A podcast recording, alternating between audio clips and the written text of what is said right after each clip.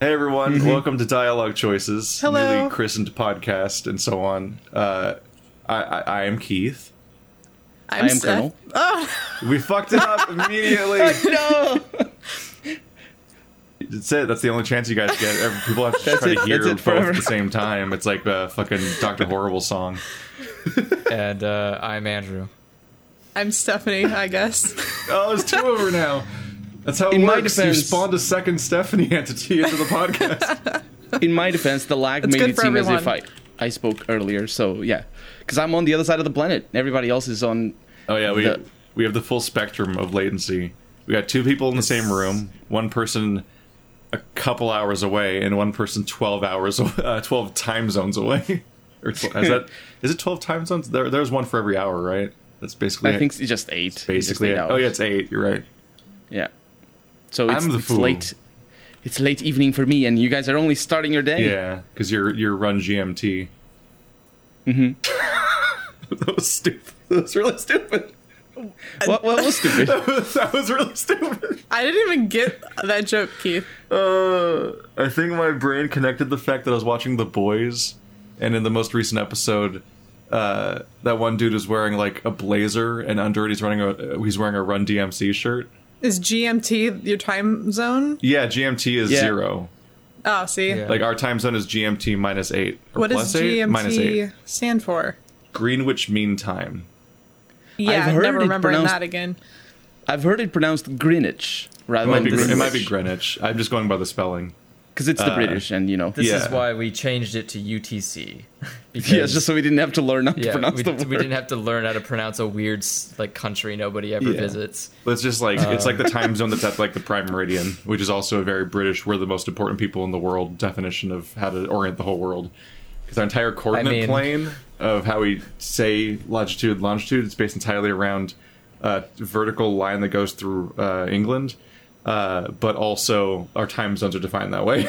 so everything revolves around England. I mean, if you're going to be the Mm-hmm. person to start something like that, you might as well like stake claim Yeah. on being like defining yourself as being the most important. Oh, yeah. I don't know what which country wouldn't do that. It's all all of human achievement is a series of people trying to get places and put a flag there. The Not moon. all of it. a lot some of, of it. it- A lot of. uh, I mean, You, no you one's managed to discover put a- things so you can name it after yourself. Think of all the nice food that we have, and that is not named after anybody. Or No one seems really quick to rush to name viruses after themselves. yeah, they are. the Stephanie Some of them are, virus. Yes, please. that sounds like something completely different. It's just Or that, that, so that- dialogue that's- choices. Yeah, we're a podcast. How you doing? This is an interview What? between me and Colonel about the concept of a podcast. How I you was doing? no, I Is was. I wanted to address. I wanted to address how good the title is because I, I feel if Oh, we I- don't, nobody is going to say in the comments, and we must congratulate ourselves because it is a great title. I like it. I love it. I just yeah, I, we are just throwing some names out. Like we got to name this this fucker. This this By child. the way, this has fucks in it. yeah. There's your warning after it's already said. Uh, Too that's late. the that's the kind of podcast we are. Fucking X rated. that. Fuck. Extra All right. spicy. No, I think dialogue choices is a great name. Good job, And it, guys. I, I, I just like pissing people off. do you do you really? Yeah, I mean, it, have you met me? Oh, you're pretty nice to me, dude. No, I don't like pissing off real people. I like Just pissing people off. who can't retaliate. I, lo- I love Not real pissing people. off. I love pissing off people as a concept. Okay. So I picked the Oh. unpopular spelling of dialogue. It's- There's no UE Wait a at the end. yeah. The there's, UE yeah. is also American. Are Yeah, those no, both American yeah. spelling? Uh, specifically, dialogue with a UE is when you're talking, but when you have a dialogue box in a software, it's spelled OG with no. UE. I feel like if anyone's having Just- a casual conversation and they decide to type out dialogue, like I don't one- know, oh, I, no, one- no one catches it. I just feel like I'd, Specifically, I'd punch someone in the face for being that that huffy over that. specifically, You're missing uh, the U and the E, sir. it, it- Dialogue it- way. it's, it's That's how it's missable enough that like I pointed out that I did that in like the announcement video. I'm like, you guys can argue about the name now, and it's like, fuck, I didn't notice until you pointed it out. Like, like uh, people, I, I didn't either. like Actually, people notice it when it's pointed out, but it's not important enough because it gets switched so much anyway. That's What- just how I spelled Yeah. it naturally, and it's also like a symmetrical number of Yeah, letters. Yeah, exactly. That's what I was gonna say. It like looks better. Yeah. Speaking of looking better, I win. Wow. Do you look better than all of us? Is, Is that, that- is that We that how had an works? anonymous vote over two logos. Uh, Oh right. and I didn't say anything about which one was which or what the context was for there being two logos, but it was because I made a logo, and while I was revisioning it over and over again, uh, Andrew also made a logo, and I'm like, all right, well, let's just fucking vote on them. Because uh, I don't want to argue about which one's better or whatever, but I thought mine was, and then it won. it wasn't big though; it was, it was 45-55. That's a I figured landslide. I like- I don't know. I, it's yeah, uh, I wasn't. I wasn't sure. Like, I wasn't sure if that was the final con, like the final design you wanted to go with, or you're like, Yeah. this is the concept I have now, just to make it, Yeah. you know, like different. Uh, Because yeah, it And looked so like I I was was like, just all sketching right. it out. Uh, yeah, like I thought you were just sketching it. I was like, all right, I'll try but to I was like, no, I actually, design it. I actually want like the sketchy ass uh, logo. It was just what I was feeling, uh, and it, it's it's liked enough. But there was definitely like when the anno- results were announced, people are just like, "Oh, "This is why we can't have nice things," because they're like, 'cause there there is a contingent of people who prefer the other logo. Was it like- was- so? It's just another way to piss people off. Was Andrew's really crisp and clean? Is that like the difference? Was his yeah, like? yeah. This is a this I mean, I like the- that It wasn't the only like chalk. difference. I think I, what I like what I like about this logo is that the lettering is indeed like it is very legible. Uh, Andrew's version of it was um, yeah. a little bit lo- uh, tinier on the on the Oh, yeah, on the lettering, so I don't know. I, I- felt I, I was I avoiding. felt better about what we ended up with. I was avoiding coloring the judgment, but my uh, one of the things that Yeah. stood out to me about the a- the vector one was that like I mean, I could change the font. When you shrink it down, it's like no, a the font really was big good. I- circle like, of really it's small it's a, text. it's a matter of balancing. It's kind of complicated because the logo logo creation is is very much about feel and about how it comes across the first See, time. I like. and Yeah, so I the got rest it. is oh, I muted us. There we go. Oh, you muted us. Oh Yeah. yeah. It's like Oh, wow, sorry. we really all just talked over each other for a second there. I'm like, fuck. I, Sorry, Dude, we So couldn't for, hear you. For context for my stupid bullshit for the audience, uh, I'm really bad at adding new hotkeys to PC games that I'm not already comfortable pressing that I have muscle memory de- derived for. Uh, so I was like, how do I comfortably add a toggle to Discord and Overwatch? That's a button I'm used to pressing that isn't already taken, and that's a very narrow window. So I was like, middle mouse. But then every now and then I'll like browse and I'll fucking middle mouse to auto scroll or something, and then I'll be muted and won't notice. And I'm like, fuck. I thought you I thought you you middle moused to open links in a new tab because you mentioned it before, and I figured it, like Uh, you would. I 'cause use middle mouse you- because it opens the little it opens the little scrolling thing, so you don't have to keep rolling.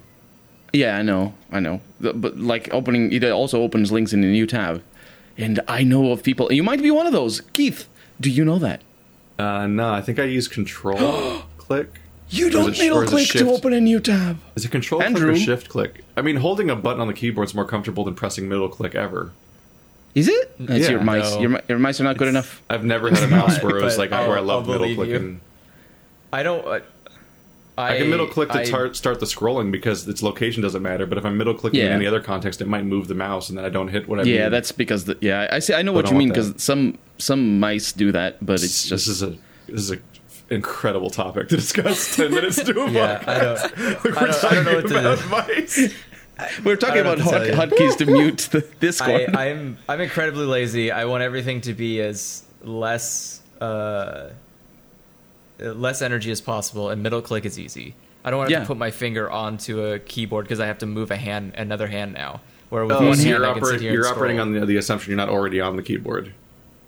No, I never keep both hands on the keyboard unless I'm playing a game. Oh, yeah. I always have left hand on the keyboard when I'm using the computer. So I'm just I like, usually I do pinky too. on the Well, control. So the reason I usually have still my left hand. well, so my left hand I'm usually holding my phone and using my phone, and then I'm using my computer with my right hand. I've got a uh, muscle memory of because this. Yeah, it's control click. severe Okay. Severe genuinely- ADD makes it hard to focus on one thing at one time.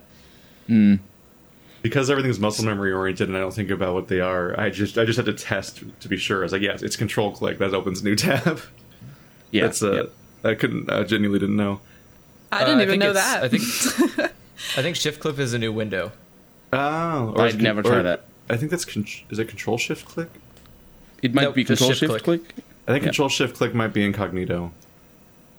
It's Uh, very is- useful if you yeah. have like in the modern ecosystem where every single website has you currently logged into like a Google or Facebook account across 12 websites, like being able to Im- instantly switch to incognito just to log out of things is really handy sometimes. Uh, I so want to log out without logging out. so control click opens a new tab, but not as the primary tab. oh, it's on a foreground, a background tab, and then Yeah, it's a background tab. yeah, I see. Um, middle click does the same thing, but if you shift click, it brings it into a new window. If you do, Y'all are a bunch of nerds. I got to rescue Yes. us. I got to rescue This us is with a correct. question. I got to rescue us with a question. I'm sorry. Let's see. we uh, Ver- speaking of nerds, we can ask about Keith about his his columnar jointing thing. Oh, no. there's a do I do question that about that. We can do that question. Hmm. When I go to another boring Keith's topic. definitely a nerd. Another boring topic. It's columnar jointing. That's not boring. This one, let's see. This one's from Nightstorm. Uh, this one's for all of you, but I have a question. We all know Keith loves columnar jointing. He makes it very apparent with regular YouTube posts. But what about Colonel and Andrew? What do they think? and also Stephanie, I guess. These questions were proposed in the context of like, hey, uh, Colonel and Andrew will probably be there. Uh, I don't know who else. so all the questions are Surprise! not going to mention anybody else. Also, Keith, why do you like columnar jointing so much? What do you guys think like- of columnar jointing? Manufactured I like that this is sort of a hazing question where they're like, "Oh, there's some new people for the podcast. Ask them about columnar jointing." It's a test If- to see if, if we, you can yes, fit if we in. say it's bad, if we say it's bad, we're not coming back next week. It's my brand. I I don't think about rocks. Like I uh, good sorry, for you. I- a good. I think it's a good choice. yeah, I- I that's take- that's like the only answer I can give. I don't think about them. I don't know. I have no opinion. I think we're going to be a, a good team in our podcast here because I majored in archaeology, and whenever I talk about archaeology, people think think about dinosaurs, and oh dinosaurs yeah, are like Jurassic paleontology. Park. Oh, I know that's like the, the biggest. Yeah. Man, Wait, is that not archaeology? I took a class No, I in mean, paleontology. Archaeology. I a think, huge Is tied to human history, isn't But it? Yeah, well, yeah, yeah, Wait, for sure. that's- Like wait, the Isn't anthropology. that just writing class? Can't you just read Writing human class? history? Why do you have to like? is humans. Yeah, humans is anthropology. Whoops. anthropology is specifically the study of the bones and stuff like that. But if Ah. it's mo- uh, modern day anthropology, then it becomes more sociological. I studied uh, what I studied focuses more so- sort of stuff in like prehistory, like 200, uh, 20,000 years ago, or maybe 10,000 years ago, or stuff more modern, like medieval, you know, the classic era and stuff like that. So are you like digging up people's houses and being Yeah. like, "Wow, look at these"? So that's why that's why I'm talking. It's like people think, oh, it's dinosaurs, and, I'm, and I'm like, no, it's just rocks. It's I dig up rocks, except it's not the rocks ni- that look nice and are hexagonal. It's the ones that people made and made into. Do do people get disappointed? Just, just imagine like archaeologist house flippers. it's like, so there's your problem you got there. It's under the dirt. that would be a problem for a house. I'm imagining like you're trying to sell uh, uh, an old castle, and you have to bring like an archaeologist in, and he has Yeah, to appraise the house. He has to be like, uh, actually, it's only worth like fifteen thousand dollars because it didn't take place during the big battle. This castle is actually a couple years uh, newer, so it's not that historically valuable. Un- unfortunately, if that were how it worked, then there would be a lot of jobs for archaeologists. The way it works Oh. with castles is that the government forces not just castles, but anything with historical value. Uh, basically, you you are you're uh, required by law to to be uh, to employ archaeologists so that they can say, okay, they can do this or they can change this about the the building or they can even you know break it down if it's not valuable or anything. Uh, but because of that investment, that extra investment, there's a lot of stuff that is lost. Just you know, um, as you can imagine, like stuff like especially for prehistorical things that are just below the surface of the of, of the earth, like in, in fields and whatnot. If a if somebody you know is with a tractor or something just digging up the fields or whatever and finds some you know old stones and stuff like that, that their immediate tendency is going to be to no, we didn't find anything because they're going to have to pay a lot of money because the government it, itself doesn't pay. It needs to be the person. So it's Yeah, The person has to pay for for what? For it to be scoped out? yeah. Yeah, That's unless it's a found to be- terrible yeah. idea. it's a terrible idea. It is. Wait, I just Uh, vaguely fixated on Andrew's idea. aren't Like that's Aren't like they- a, a castle being shit because it wasn't in a battle. I'm just like, oh, I'm just, it's picturing, not I'm just the good picturing back. Like, just thinking of like this like, just thinking of like this this like idea of like a sad song about a castle being like personified is like it's being built up and it's like has this one purpose and then it goes through its The entire life castle. cycle of never like seeing a battle. Aw. it's like from the uh, perspective of this untested castle. Yeah, so I, I I brought that up because Turkey did that. Turkey like Turkey built this crazy castle in a week, and it only served to like for one battle, and then most of it was gone because it was just so quickly built and cheap.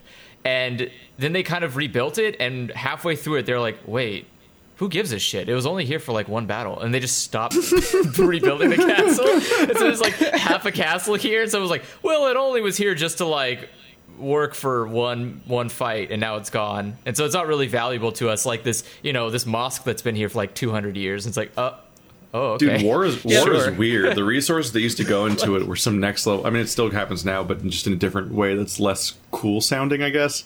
But uh, Yeah. like I was watching a overly sarcastic productions video that was like a remaster of like their trilogy of videos about the history of Rome, and they hit this part with Caesar where he was. Tr- I don't remember where it was, but he was trying to take this city or country or whatever, and he had to deal with the idea that there'd be attackers coming from the country that they're attacking, but also that there could be people that come in from behind.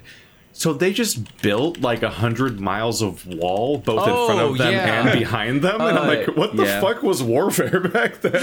you could just build walls like it's fucking Age of Empires. like it's not even to defend your town. It's just like our army's currently here and they might attack from either side. So let's just build a wall. Well, there's just So- a lot of free manpower and a lot of like nation, you know, nationalism Well, and just you know, Free know. manpower is another word for slavery as well in this yeah. case. Yeah. That We- that battle's actually really fantastic, uh, because it was. It was like the most spiteful battle I've ever read about, where he built a wall, left only one entrance that people could get through, which is a very narrow canal where they can clearly just stand on top and, you know, lambast them with arrows and shit.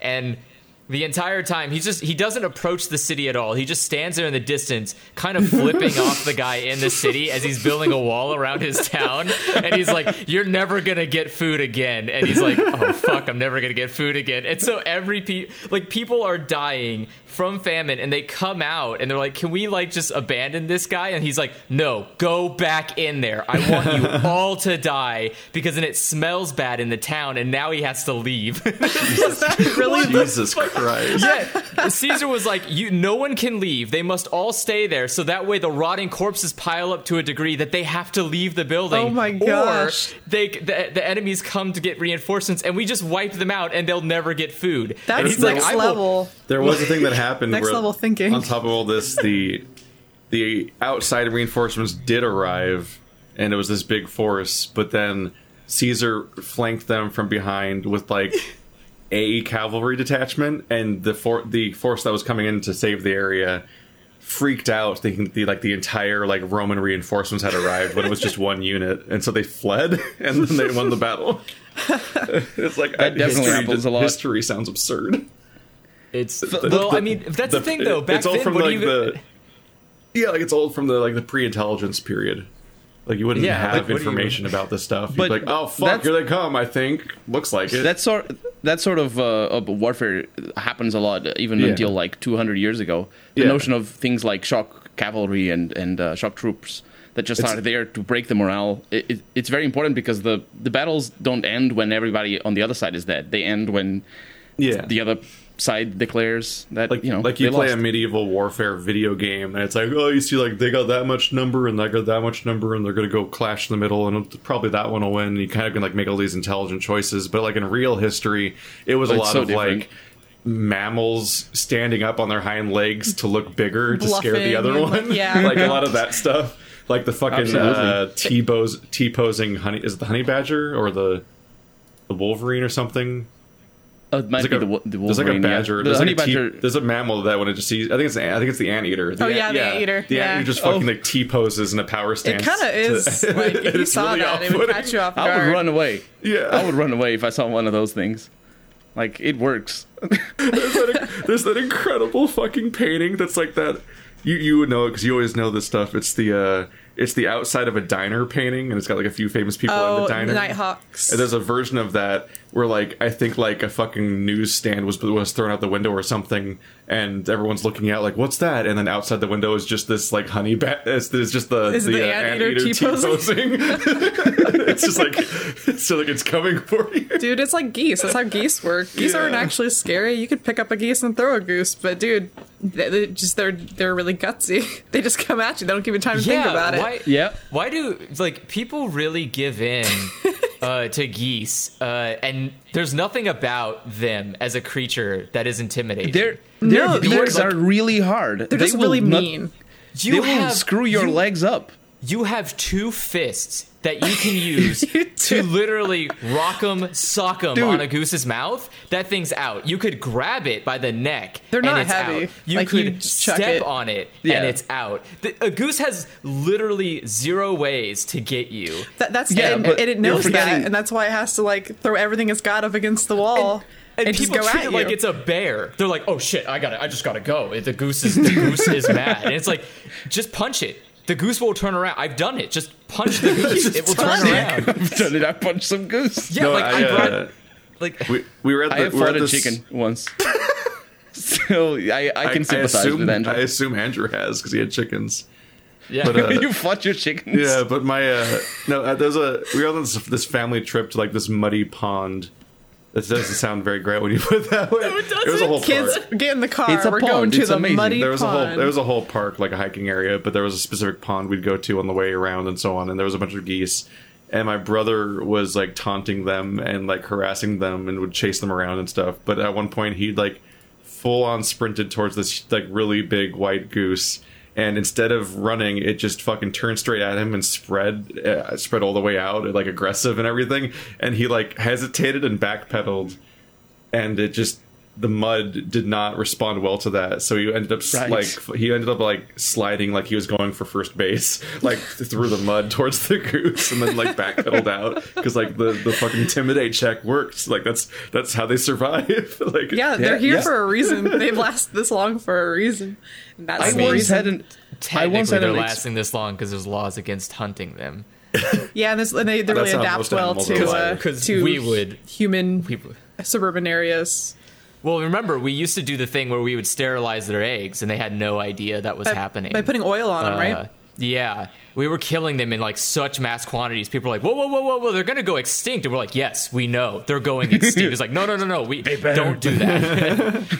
it's kind of like Yeah. I the will- wolves. We did that with wolves too, where we're like, "Yeah, they're all they're almost all gone, guys. We did it." It's like, "No, no, no, no! They're, they're, leave the wolves alone." It's like, "No, no, we're gonna wipe them out." it's like, "What?" Yeah, it's, we uh, did that's- that- that- unfortunately, that's- we did that with a lot of species. Oh yeah, almost every species that's alive right now that isn't like a bug is only or in the deep ocean is only alive because we've just decided to stop killing them all. You say that, reasons. but the bugs The one are. thing, the one thing that would be incredible, that is incredibly easy to kill. We just can't muster the energy to You do say it. that, no, but there's bugs a, are the hardest to kill, Uh, man. well, we were trying to kill mosquitoes quantity. for years. It, there It's is a quantity. Nobel Prize. Like you, you will. There's a huge amount of money in it for whoever can figure out how to wipe out mosquitoes because they're on the list of like animals That or contribute bugs nothing. or whatever that actually are detrimental to every other thing on the planet. yeah, but there is a huge that, amount of money in it the from whatever scientists can figure it out. The most uh, species that are being wiped out right now are insects. Like as a proportional matter, I think it's like we lost like 95% of biodiversity of insects in the last 50 years. I mean, that's And, I'm, like- I'm okay with that. But we're, not- we're not talking. We're not, we're not talking about the nasty ones, though. We're talking about the ones that are needed well, yeah, for because the assholes always survive. Are you better are you implying that there's like a not nasty version of insects? Like, what is that? you don't No. like spiders and, They're- and they're not insects. caterpillars. Oh, They're not a good point, insects either. You started. so smart. six legs. you started with spiders, No, you And know, it's, cat, Which is both cats a- and which is Morcego- both- cats and stegosauruses. I, I just read uh, there's like a legit study that someone did that that proved that most entomologists despite being people who study insects are afraid of spiders. like a huge proportion of them are. Oh fuck What? spiders. I wonder if it's oh. one of those like I'm gonna conquer my fear by finding a way to murder all spiders, and they're like, That's "Oh, like their God, secret just no-" motive to get into just no entomology. yeah, I think spiders just like there's like a an instinct level reason to not like may them. be. I think it's just I There's think a- it's there's a like, lot of it's- societal- it's- Tell that to my tarantulas in my room next door. I'll bring them over. I Put them on your face. There's a lot of societal pressure for definitely not. for being afraid of spiders. Honestly, I, I could I see it being either either way. I don't really care much about spiders. I just It's like snakes. Why why why would you be afraid of snakes? Well, okay. First of all, uh, snakes. Most of snakes them are actually, tiny. Snakes have an actual ability to try to strangle you. They they're built Some to do. strangle. That's not really the dangerous thing they do. Is it not? That's also yeah. no, it's the No. bite. It's the bite.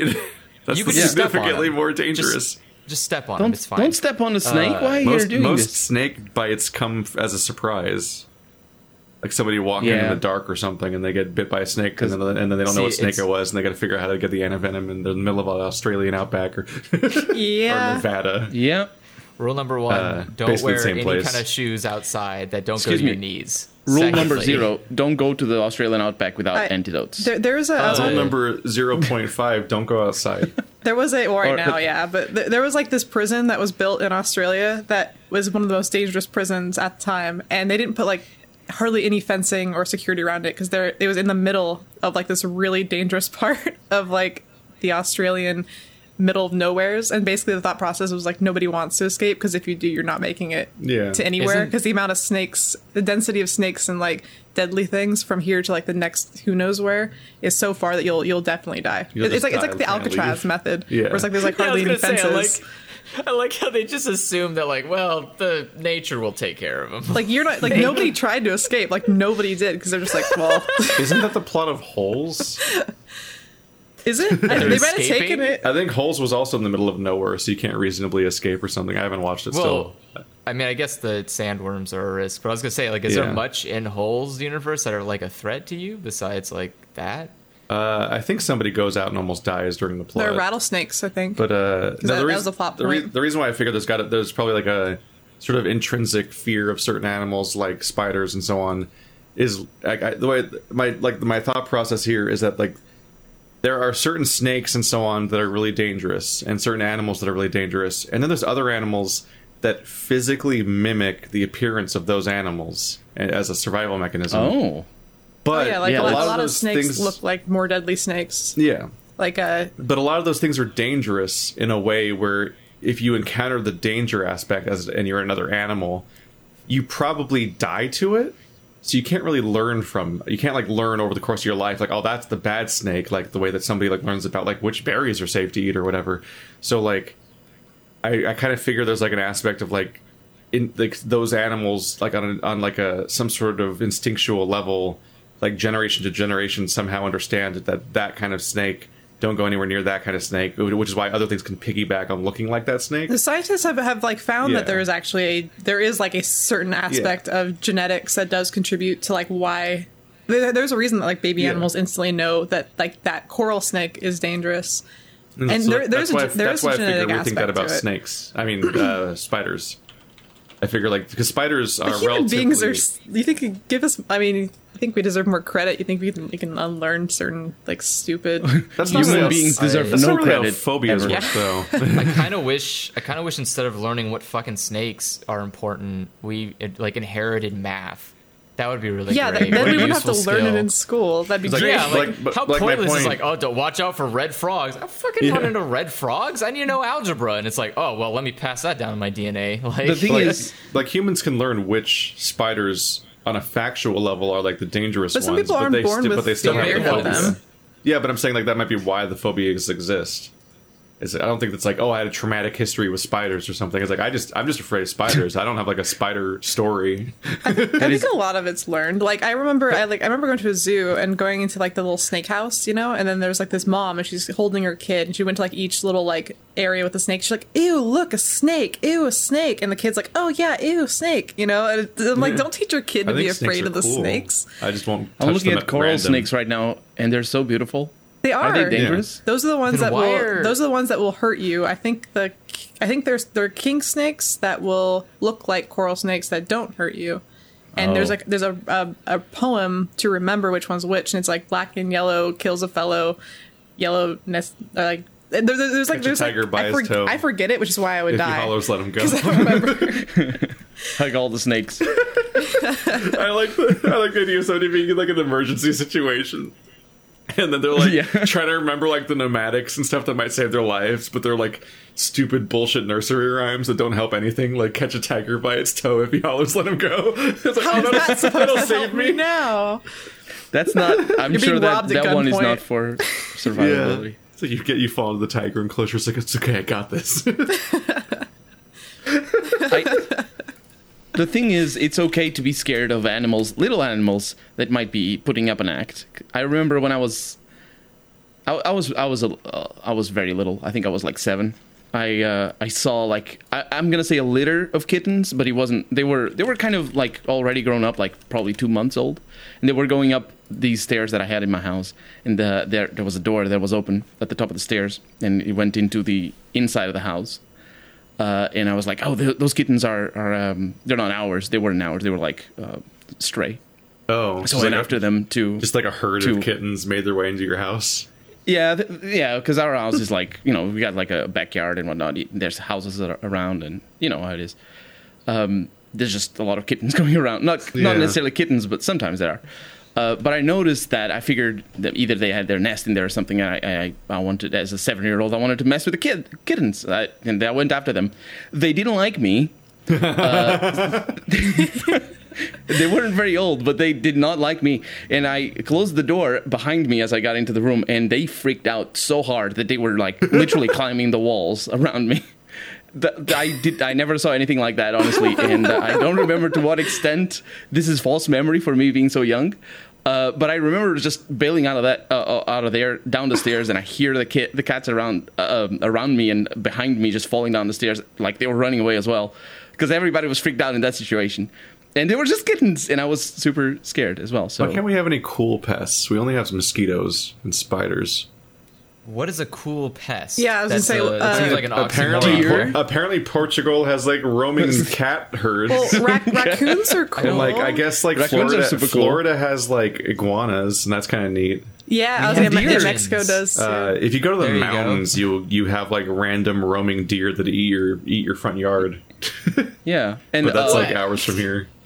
I don't know if Isn't- I consider deer a pest. You're kind of the one building in their backyard. You Yeah, but I mean like roaming animal things the, that just the- kind the of people who live there totally consider them pests and they like Yeah. Yeah. hate them, which Yeah. is which is kind of like you know it's like we go there and visit. We're Oh, like, yeah. oh look at the majesty, look at that, and then they're like, I fucking hate this deer. Oh, my, mom, my mom constantly complains about all the deer that keep eating all of her flowers and my tries to plant and so on. Why did just get a just get a Japanese uh, bamboo fountain? That's Did he why they get- exist. There's a little clink clink. Really? Yeah. Yeah, There's the, cl- the clink ones exist to scare deers away from gardens. oh, nice. That's really interesting. There's Yeah, also that's the why you uh, are there's pests. also bears. See? They Which get is a They're bit of an pests if you- extre- bit of an extreme. Well, that works Well, for it- bears too. They also don't like the sound of a suddenly bonging thing. Like Why, bonk, why bonk. why don't they like that? What, what, why does that work? It seems like a really Uh, innocuous sound. clunk clunk. So it ta- like obviously they can kind of adapt to it if they don't find there to be much threat. But the Yeah. there's no uh, because it's so sudden they can't time it, and they it's just like a loud pong that hits, and they're just kind of like oh oh what was that? They can't identify the pa- the, the pattern. I think I think the idea is it's supposed to mimic the sound of a gun. So that they get kind Oh. of startled Jeez. from like a loud sound, and they know that the gun is hunting them, so they got to get out of there. But wasn't that invented before guns were invented? Like, Um, so it weren't was, the like, ancient. Japanese using that? Like, wait, a Bows, moment. do bows make that noise? I don't think they. I don't know. I don't know. Yeah, I just Something, I When the think arrow it's- hits, something That's about just- the, the loud noise. There's just a lot of weird, lot of weird tricks. The Like the, the put bags. a cucumber behind a cat. the I don't. They they eat, yeah, they I don't lose their understand. they lose their shit. Maybe one. because they think it's a snake.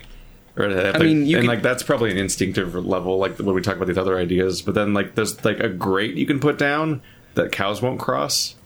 Oh yeah, Yeah. Cattle yeah, yeah. yeah. Like there's just like you just they- put they this don't thing feel- on the ground and they're like, uh uh not going that way. And it's like there's just I tricks remember you can growing use. up Fucking and in hashtag everybody- life hacks. So they're called shishiodoshi, and they actually translate to scare deer. I remember growing up in a, uh, like in every everybody's garden at a certain time of year to scare away the swallows. they would have um, those cassette tape, like the innards of the cassette tapes. They would just, you know, put it all over the the gardens Like and the the, fences and whatnot. Like the yeah, tape yeah, inside. the tape itself. Why? That seems like I don't know why, but bio waste. it like that seems bad for the environment. I, I always like the ones where people hang the, the like the plastic bags full of water to keep flies away because it like refracts their vision. Oh. Like for some reason, so if you ever like go So someplace, that's like the CDs. Some people do it with CDs. Oh, I was gonna say, is that yeah, that makes sense too. But for some reason, bag. they can't. If Oh, you ever like a go Ziploc. someplace, yeah, if you go someplace and you see like yeah, clear bags with like water in oh. them, that's what they're for. And for some reason, flies have a hard time understanding what they're looking at if they are next to that, so it makes them stay away. Huh. That's interesting. Yeah, I don't know. so like that corner's haunted. I'm not going there. creating like some kind of Bermuda over there. triangle for them where they're like, okay, I can see all this shit, but like, what's there? I don't get it. like, Like, I mean, have you just see seen it- the they eyes of see- a, oh, a They fly? just- Those, yeah. They just see like a They wormhole probably- in the corner. Like I'm gonna go in this room. It's not. It's the bedroom. You guys ever hear, hear that that experiment where they had this? They had to have a baby crawl across the room, and the room was tiled with like black and white checkered like tiles.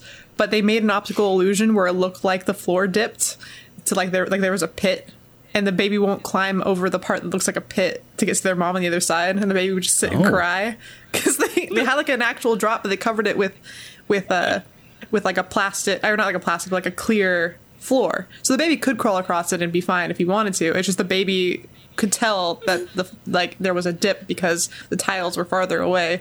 Huh. And so, because babies oh, that's- babies see in black and white for a long time, they don't see in color. They see what? No, do you, yeah, babies don't see. No, babies don't see in color right away. They see they see What? black and white. So if you want really good baby toys, you should buy black and white ones and not ones that are all colorful and cute. That's what more if for you you. pushed it in the hole? Would it freak out? Would it know it's gonna fall to its I mean- death? Th- They're just these like mean, great babies freak out pictures, these great photographs of this these babies crying in front of like what looks like a like a pit while their mom floor. stands on the other side of the room. Babies are And cowards. call, it's like calling them and they can't get to their mom. Babies are cowards. That's why you call someone a baby. That's right. Yeah, cry baby. You gonna cry, Love my that. baby? Speaking of terrible ways of torturing people, we have a question about yeah, that. I, I think it's a banned experiment. You can't do that anymore. Oh, we, we, we, Yeah, then we that was no. That was uh, we were like electrocuting babies that would pet dogs to make them scared of dogs or something like that. Oh, And- Jesus. Oh my god. Well, that would It- work. it- It's don't like- something, like something traumatized, something, something. Babies are vulnerable creatures, and then we like Yes. didn't do that. we didn't need an experiment to figure that out. Like, I think you So, can figure that out on your own. Instead, we started using monkey babies because there were no laws against that, Oh, Uh, yeah. and that didn't turn out good at all. There's a lot of distressing tests. Like there was we that. found out. Yeah, There's the one where they had, about like- yeah, like the nurturing mother and, and then Yes. the horrible skeleton oh. mother. Oh God! Yeah. the robot monkey. Oh, I've seen oh, that. no. Yeah, It there's a is so monkey, bad. There, there was a monkey that had two mothers that I could go to, and one was comforting, and the other one was just like a frame and nothing else. Well- but it, but it gave him, but it gave it food. Yeah, And it they was were like seeing, one which gives it the- food, but it's Yeah. harsh and pointy, and the other it didn't give it food, but it was warm and, and Yeah, nurturing. so it would go back and forth. It would like go to one for for nurture and go back to the like the comfortable one, The crappy in mom between. for food, But yeah. I think they pretty much all just went insane anyway. Like it was a fucked up test. I said Well, that seems that I- seems like self-explanatory. Like ah, I'm gonna eat, but then I'm gonna go back to the comfortable place. That Yeah. seems like you don't need to experiment for that Well, either. Like, So the, the experiment was to prove that uh, was supposed to prove something about children prefer a certain type of parent, and like somehow if you just provide, it would be enough. Uh, like the parent or the monkey wouldn't care if if, the parent. So the experiment was the the mother that just provides should be suc- uh, successful in being the only parent that the monkey wants to be near because it provides it food. And a baby doesn't care if you hug it; it just wants food. That was his entire experiment. And so he provided the nurturing one that doesn't feed as a thing of like, see, it won't go there because it doesn't get food. It's worthless. No one mm-hmm. wants a, he a was caring super mother. wrong. And the monkey was like, actually, I want fucking hugs. And he was like, I want hugs for This is- days. I so feel that that ex- I feel that that experiment would be easy to not do if they just asked a mother and be like, "Do babies like nor- That's, nurture, that or is was it the just food?" problem. Was that you, yeah, you you can't ask a parent because the parents could be like, "Yeah, my baby loves me." Like, no, your baby doesn't mean, love you you, man. can to a certain no extent. Concept. You can to a certain extent, yeah, especially when it comes to societal behavior.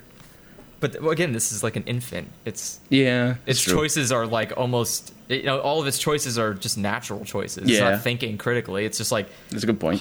yeah, but uh, yeah, no, like he said, all the monkeys uh, went insane and had to be euthanized because uh, not a single monkey Ethical survived the testing and science. There was a really great uh, documentary I watched recently that was a true story about these uh, these three tr- uh, yeah triplets. I had to think of the, the word for the, the three. Yeah, three triplets who didn't. They were all adopted by different families, and none of the families or the kids knew that they had siblings. Then they all found each other on accident, and it became like this big media sensation. Uh, but it and it turns out the reason that they were separated is because the there were groups that were actually doing experiments to see how they'd all turn out uh, with different families, like being raised differently. And so there was people that would show up under the guise of like observing the like observing the adoptive family and make sure they were still like taking good care of the kid, but in reality they were actually taking down notes of like how the kids were turning out.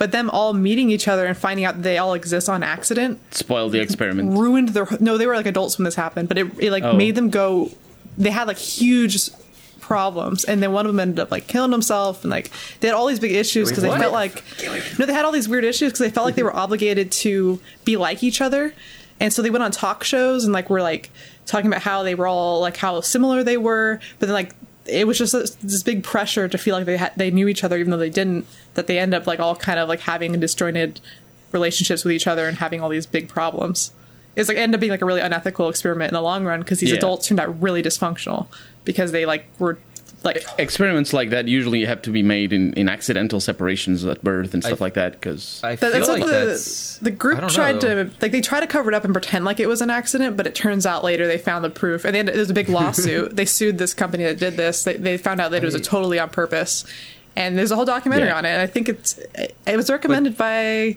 Quinton Reviews. I think.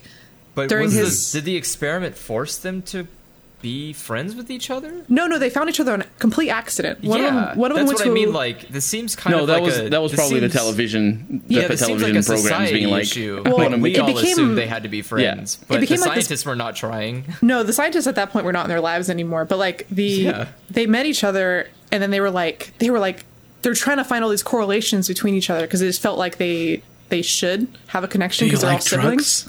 Like, I they're- like drugs. what's your favorite color? Like you know, like stupid, stupid Just the idea like that, that. your entire life was an experiment, and then the experiment Huh. ended, and no one told you, and they just dump you into the world. yeah, no, one of them went to college, and then the, the, everyone at that college was like, "Dude, you came back," and he's like, "What are you talking about?" Like, like you're this person. They kept calling this other guy's name. He went to the same college his like his brother had went to without realizing it. all those people totally And have that's how like, they all main figured it character out. syndrome now because they have they, they have like Yeah. an uncharacteristically interesting life. no, yeah, it just, it just fucked them all up. They like had a bunch of problems about it. yeah. What a Yeah. weird. By the way, for those that are new here, if you ever hear like a wet slapping sound or something, it's because uh, Stephanie's dog licks the air like a snake.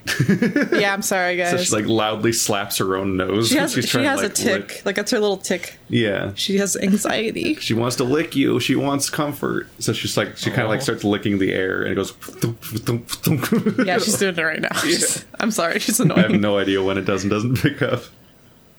But, uh, But during that story, she clammed up on me right to the microphone. I'm like, oh, they probably heard that. Your weird tongue. Tongue. They didn't come across on Discord, but maybe on the final Maybe. version. You're gonna Well- enhance that, aren't you? You're just gonna make a Uh, mix or something. If I even remember where it is or anything.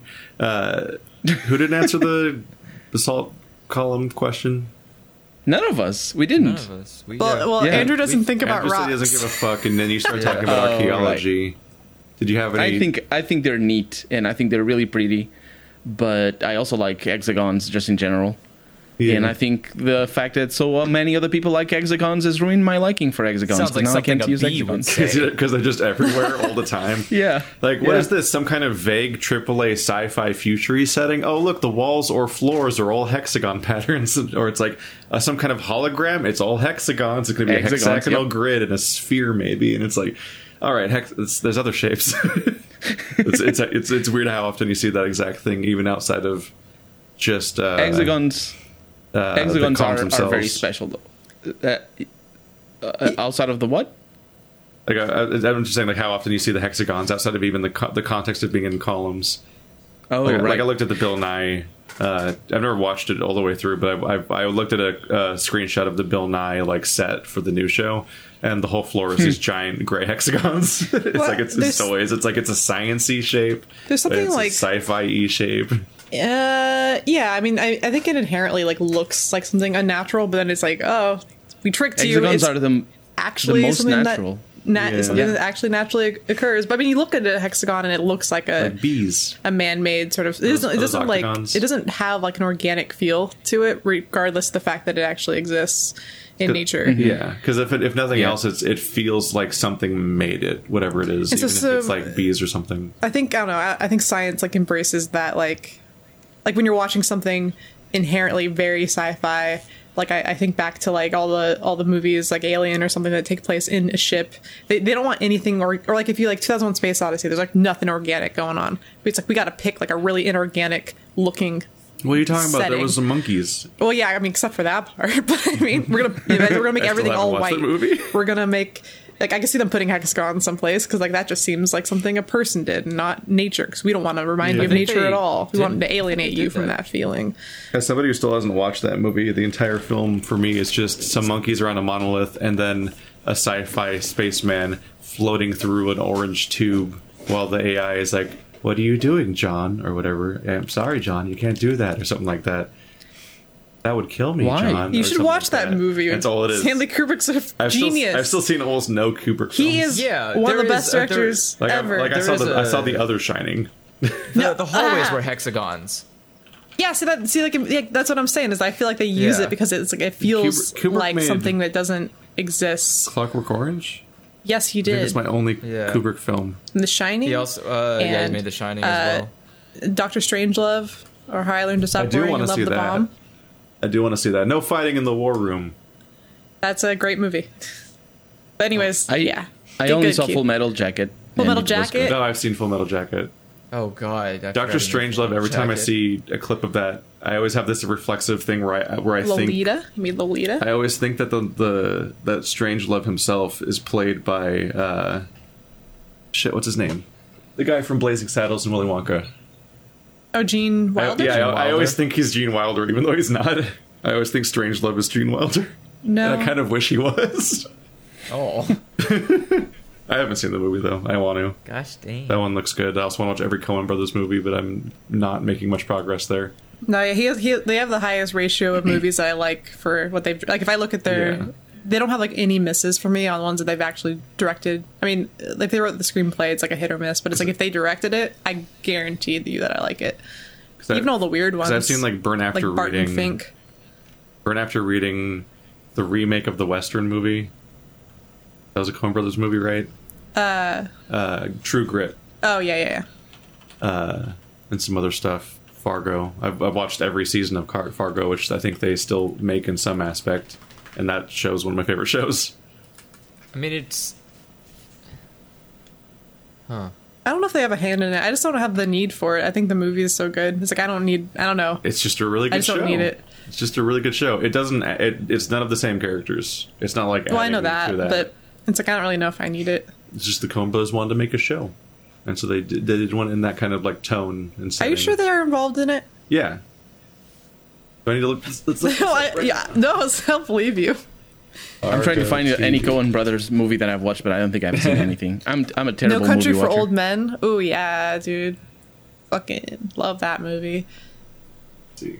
I'm I'm like a I'm a I'm a I'm like a I'm a pro movie watcher. it's Mm-hmm. depressing. Yeah, it's, it's produced by the Coen Brothers. It's produced. You I don't the- know. Produced. I, I remember Keith talking about it, or maybe you talked about it in, in one of the Let's Plays uh, about watching a movie. Produce I is was just just sitting down fancy and way of watching movies. money laundering. Oh no, season four is out and has bad reviews. Oh dang it! I didn't know it was out. I Oh, it just finished. Oh, it's in progress. Come on, you need to. Wow, the is it state of finished? this uh, yeah, the state of the show is v- wildly changing. it's 2020. So it's an anthology show. So every season's a standalone. Oh, that might be less true over time. That's a, that's been a thing. I, I've been having fun watching like anthology shows where each season's kind of a different thing, but then they sometimes make it weird and start connecting them.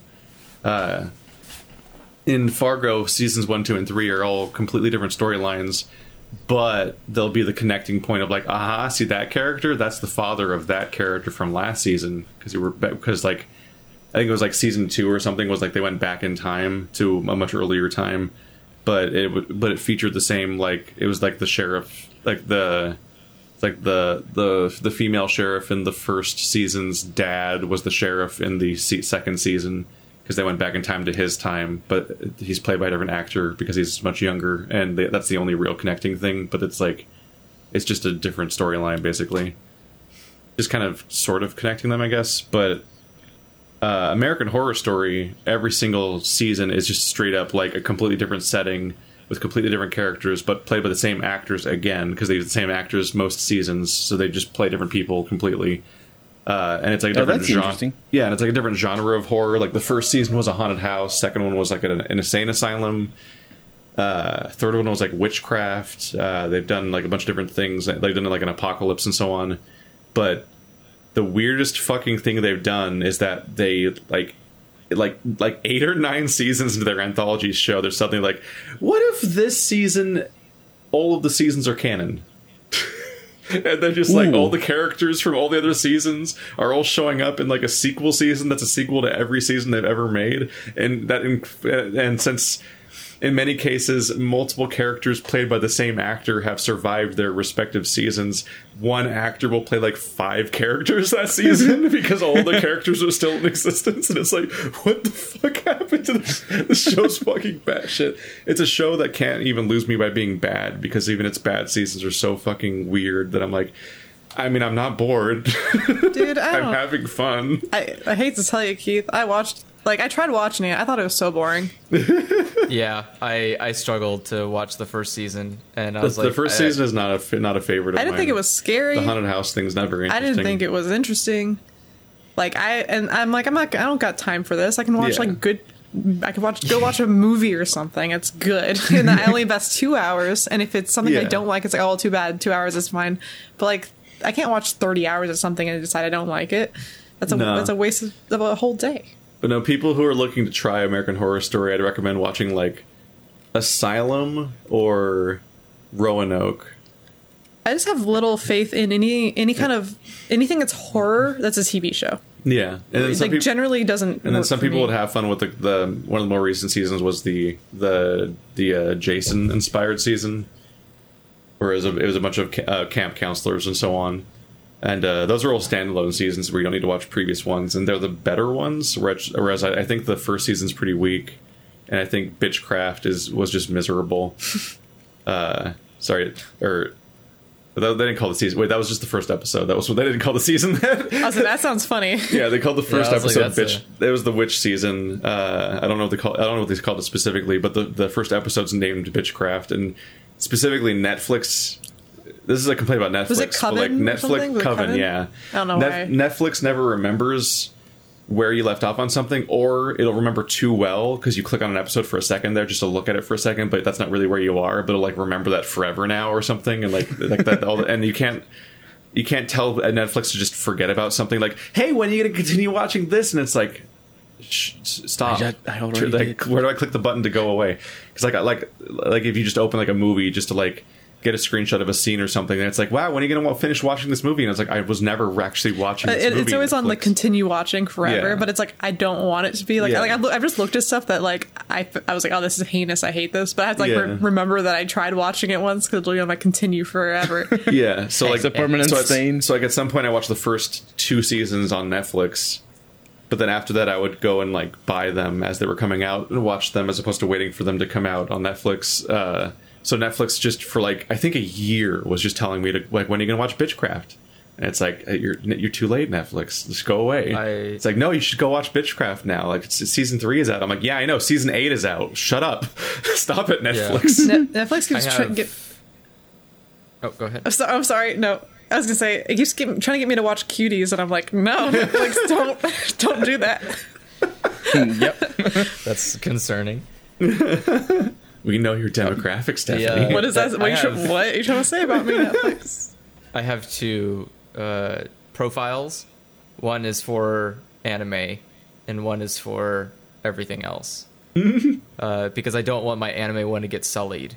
Because otherwise it starts getting it gets really disgusting where it's like ah i see you watch this one like american cartoon you want to watch all the american like give me Yeah. all the anime don't do this because you want to you want to have a profile that like does a good job of like revealing to you all the anime that comes out, so you can notice Yeah. it. Because otherwise, you, But- otherwise stuff just comes to Netflix and you never know it exists. And it it's just, like, it, I'm it just didn't decide I- to show it to you. I like Avatar: Last Airbender. That's my fault. But like you watch it, it's like, well, I've got a show for you, Nickelodeon SpongeBob. I'm like, I don't. Fuck, man! I just watched yeah. one Nickelodeon show on accident. It's like Sorry. Netflix. You Like- think there's a crossover here, but I don't know if there is.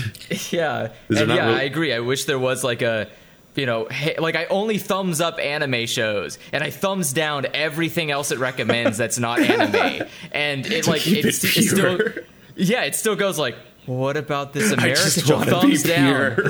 It's like it's like a it's like a like an old man. Like like like if I try to explain to my dad like the difference between like anime and like American cartoons, it's like yeah, but they're all cartoons, right? It's like Netflix has the same like mindset where it's like Yeah. somebody drew it and it's pictures and they put it together and it's the same. It's like no, You it's like not. video games, The tone right? is definitely different. Old like, well, Which is video frustrating games as a because they concept. haven't they have an anime genre. but, Like you know, they have they have cartoons kids and stuff. kids. That's and all then kids stuff, anime, and I'm like, if you have anime, Netflix. this I want to like Yeah. choose a category and go. That's the only thing I will watch on this cha- uh, on this profile. Don't recommend me anything else. And then I go to the front page, and it's like. Even for my anime, I go to the front page, and yeah, like, oh, here's the newest Netflix show that came out. Here's cuties. I'm like, uh, sir, Sir. hundred hundred degrees far off here. I don't even I don't even touch real life stuff on this channel. How did you have the audacity? And it's like, well, everybody else is watching it. I think Okay. there's a. I think I think over the last ten years, as there has been like a a serious move away from allowing people to discover their own stuff and uh, just curating. The platforms Yeah. will prioritize curation. Like I, I haven't used Steam to find new games in two or three years now because it's just impossible. Like Yeah, you can then go you have- and I then you don't have moments where you're like, to- "What does this say about me? what is this platform Yeah. saying about me?" Like Netflix was like, "Hey, here's some shows. Here's some things to watch." First up, uh, I don't feel at home in this world anymore. Next up, the end of the fucking world, and then next up, I'm not okay with this. And it's like, all right, I think they have Those- decided those I like a specific good. thing. Those are all Like- those are all really good. Also, I I, I I I might have already known this and then forgotten and then relearned it, but. Uh, the end of the fucking world and I am not okay with this are both the same author. Yeah, yeah, no, you knew Yeah. we knew that, but Yeah, I think I um, just forgot and then relearned it. I don't it. feel at home in this world anymore. You should watch. That's a that's a film, right? Yeah, with I Elijah. Wood. That's- it's that's fucking it's really so good. good. I found that on accident, and and then I, now every once in a while I just find like a weird Elijah Wood film that like I, like da- his Daddy's Home, I think, or. Daddy. There's like one that's called Daddy something, and I was like, what the fuck, Elijah Wood? And I just sat there and watched it, and I was like.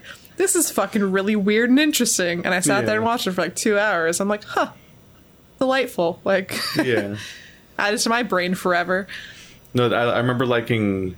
I don't feel at home in this world anymore because it vaguely had this feeling of like, like Breaking Bad and Coen Brothers films where they just write characters in a scenario and then just kind of see what the fuck happens and usually just chaos ensues and it doesn't have a really concrete end goal. you, you don't like there's it's hard to That's- that's explain like like the plot of a film like that because Yeah. there's not really like a through line plot it's more so just like But those are my things favorite occur movies. like there are really well written characters and then things happen around them and there's no point like that's the thing that kind of frustrates people about those kinds of movies. Is like well what's It's like the a point? John Green there book is none. full of murder. things just happen in the world and that's how the world works. Like you just are observing the lives of these people for two hours. Like and that's it. And i like that. I like that sort of like i get to be ishmael for two hours. What is your taste, Colonel? Because we know that Andrews is anime. I I was thinking that's all. That's Just was- anime as a concept. I was listening to you, uh, um, Stephanie, describe the movies about like watching somebody's life for a little bit and that's it, and uh, taking pleasure in that. Like that's a really interesting way of looking at any. Well, I mean, if the movies are like that, uh, that looking at movies, I I don't think I've ever watched any movie like that. Honestly, I think. Unfortunately, I have been un- very unlucky with the movies I've watched. I have watched some interesting things, but in terms of movies, I, I'm more of a uh, a mainstream kind of person.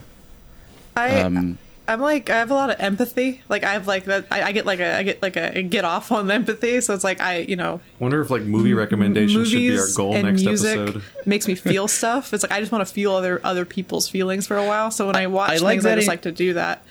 I, I like I that feel in the music a same lot. way, but not for real life people. But real life people are boring. He doesn't. He doesn't. that's- he doesn't handle on-screen actors very well. 'Cause I, that's I the- don't. I don't. I can. I can watch like an anime where someone's like really heartfelt and sad. I'm like, oh my god, I feel really sad for that. And then someone's like, my mom died. I'm like, oh, get over it, dude. Come on, man. We all do it. Clap, clap. Get it. Pull yourself Clap, up. clap. It's Should that be like our yeah. project for like next episode? Is like recommend five Netflix movies. Sounds like a plan. Like a, everyone make their God. list. I will. I will say that I am the same way in anime as well. I, I have very little tolerance for slice of life anime. I do enjoy some every once in a while, especially comedy. I, but I, I don't know if slice of life's the right term for it or not, but I definitely just like if an anime just gets me to like characters, then I'll just like see where their story goes and not care about like a season plot. Like, or well, you like whatever. a- Beastar? yeah, like- okay, like- well, yeah, like Beastars is kind of slice of life. Beastars I mean, is has just a- fucking wandering. Like I am reading, like I'm I'm I have eight I have volume eight now. Came in this week, and I'm just enamored with it. Like I'm just like yeah, I want to see what happens next, and it's like Aw. I don't. It's- there's no there's no plot. These characters are just kind of doing the next thing over and over again, and just kind of going Yeah. through their shit. And it's but it's like Yeah. but I'm engaged with everything that's happening. and then Aggretsuko, Yeah, yeah. that's- Oh, That's Aggretsuko. fun. The Aggretsuko was so That's good. that, that's technically I think that's considered slice of life Yeah. still. Yeah, I mean it's not like you know. Mm-hmm. I mean it's just anthropomorphic. You just like anthropomorphic slice of life. yeah. Fuck it. I I don't know what like- Aggretsuko Yeah, is. one of my favorite video games is is anthropomorphic uh, slice of life. It's Night in the Woods. Yeah, that is definitely. oh, And, and, and in that garbage night book you let me borrow, was also anthropomorphic, also anthropomorphic slice, of life. Yeah, dude, Keith's got like a theme. I, I've got to the point I where I know what shelf. Keith will like. I literally mean, made an uh, anthropomorphic shelf on the bookshelf now. You it's just, just label put it together. uh, anthropomorphic shelf. You, you like Punpun, didn't you? That's technically anthropomorphic. That's Oh, very man. questionable. That's a weird. That's just a person with a filter over them to filter them out of existence. It's so I mean, you can isn't that what relate. furries are. It could be But you. I've got I've got one shelf that has like Beastars, Doro Hedoro, Lackadaisy, Maus, Black Sad, and so on. Just all together. Oh, and I have uh, I now have uh, Beyond the Western Deep, is anthropomorphic, uh, like hero's journey sort of style, like like fantasy history sort of setting. It's like the whole. It's like a. It's inspired by the t- the kinds of stories like uh, Warriors and Redwall and so on. So it's like the whole world is split into a series of countries that each of which is a different like species of animal person, basically, and then and does inter fights then, happen Then like and Game of Thrones conflicts ensue. Yeah, discrimination between peoples. I'm trying to think, like how many, there. how many slice of life animal. my favorite slice of life was the second season of Clannad. Dude, Specifically the second season. Clannad. So that was the only that that that's as far as I go with slice of life. I'm a fucking fruits basket. Like that was my, the Oh, first God. manga I ever read. I can't get And over the name of that. Boy, I love that stupid shit. Like, Ha- have you been? Did you know that they remade it? yeah, no, I watched the first season remade, but then I realized that they were all like, it, I don't know why it didn't occur to me, but it's like, oh, they're gonna translate it too. It's like so I now I gotta wait because I want to hear. Because when I first watched it, I listened to the. It was like when I first Oh, first English, got yeah. into yeah got into anime, so I had like a huge crush on the fucking cat guy. Kyo. Oh, Kyo's great. And so Yeah, Kyo's Kyo's like, best. I need to hear his voice in his voice, and so I'm, I'm actually waiting so I can like relive the experience again. Um, Yeah, but season no, two is wrapping up, and then I think there's one more season, and that's it, and it'll be through the entire series. I'm so excited to see the rest Ooh, of it animated for the first time because like I those Oh, books I just look over them and cry. Like Oh my god, it's been so good. I have all of I have all the manga, and it's been so frustrating because like the anime, yeah, it stopped it like halfway through the ser- eh, ha- through the series, and was like, all right, that's it, we did it, guys. I was like, what the fuck? Well, back in the day, it There's was a like- whole 26 episode run was like the standard. It was like, oh, we're gonna give like this manga Yeah. a 26 episode run, and it was just like a common thing where I would like I'd watch something in the last Yeah. 26 episodes, and I'm like, well, great, I have to read it further to see what's actually gonna happen. But no, still Basket was like so fucking romantic. Yes, love Fruit it. Basket has, but it has so many good coming of age like situations, like overcoming uh, parental expectations, overcoming abuse, overcome like there's so much shit that Fruits Basket covers, and the anime's just like, oh yeah, but Kyo needs someone to love him. I don't fuck. Come, there's other characters. The, no, all the character stories were really good. I I, They I was are. I was rewatching it. I was I was watching the remake in Japanese, and the one of the other people who live here was watching it downstairs, and I would just every every time I'd watch an episode, I'd text him. I'm like, I'm crying again. Like, I would text him every every episode was about something really fucking But so depressing. they had to re- did they have to remake the anime because the first one was bad or something? no, it's Like they- well, it's No, bad, but it it's wrong. beloved, so they're remaking Yeah. it because Oh. the um, series is beloved. So it's like You're talking yeah. about so it's Well, like and it Fullmetal Alchemist, where they're like it's it's too, it's Yeah. beloved enough, but there's also an alternate way to tell the story. Well, no, they're they like, didn't we can finish. make They money didn't finish it the first time because back in the they day, didn't finish. they they just gave you 26 episodes but like the story continued on in the manga and they didn't ever animate it and so, now they're That- animating it Like a good example is imagine if they left off uh, in Fullmetal Alchemist after, uh, what is it? After the um, no spoilers. I mean, I, well, I've I'm talking it, about but the old. I'm talking about the old one, not. They're both spoilable. Uh, oh, They, okay. they well, are. Yeah. like yeah, there's there's just a, there's like it basically they left off on a really big plot point. Um, because you you get this you get a resolution in like a minor arc for a character, but there's still like three other characters that don't get resolutions for their problems, and you just ha- are expected to just deal with that, and you're like, no, this is not good. yeah, I, I it's would just like whenever, whenever happens. anything cancels when it's not supposed to. That happens Like- with like like, a- big anime as well, like uh, Cardcaptor Sakura and Rurouni Kenshin. yeah Rurouni Kenshin Yeah, they just stopped Kenshin- midway through. well, Kenshin was still going, right? Well, no, Inuyasha completed. D- did it finally no, no, the manga, it came, the manga Inuyasha's finished. coming back. oh well yeah but it? the show like stopped Yeah, at a yeah, certain yeah. point Yeah. Yeah, it's like, Uh, like, we can't make a thousand bajillion episodes we gotta stop Yeah, well, I thought I thought they did because they did like a couple of movies too. they did that Speaking for of, can- Naruto. though. speaking of canceled things, Venture Bros was just canceled. really Yep. Yeah. What is? I- Well, it was, I thought it it was just- canceled before, and then it came back, and now it's canceled again. Well, yeah, it just, it just got fully like canceled. and People are freaking out about it. I liked that show the first season, but I liked it better before it started getting to the point where I'd have to watch all the episodes in order to understand. Because I was watching it on TV, Ah. um, on Adult Swim, and so in the first season, it's like you can watch it, and there's not like there, there's like a there's obviously like, like an underlying through line, but there's like you didn't have to watch them in order to think the episodes themselves were interesting. But it's like I got to a point where there was so much, like I, I caught it like two seasons later. I'm like, what the fuck's happening? I don't understand these characters' relationships with each Yeah. other anymore. And it's too far apart. But I always liked the the the style of humor, and I always liked the art style to be like reminiscent of like the old kind of like Scooby Doo ish, Hardy Boys ish. Like I liked the style of the show a lot. I'm glad everything changed.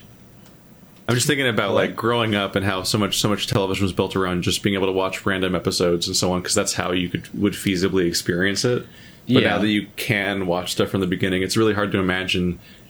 Like Going I- back, I- yeah. yeah. Like I never really, I never really would choose to watch something that was completely episodic, or is that the word for it? Yeah, no, Yeah. I, I remember I was I was I was kind of I was kind of drunk. I was kind of toasted. Yeah. I was at someone's house, and they were like, "Oh, um, we're gonna go to like let's go to sleep. Like, what do you want to put on?" And I was like, "Something episodic." And then they're like, Mm-hmm. "What does that mean?" I'm like, "Something episodic." And I had to sit there and explain Yeah. episodic because the thing is, is when I don't want to pay attention, I'll put on something like Seinfeld or something. Like, I can just I don't have to watch it in order, but it's like fun. Oh, yeah. And I like to fall asleep to stuff, so it's like I don't want to have to be able to pay attention to things.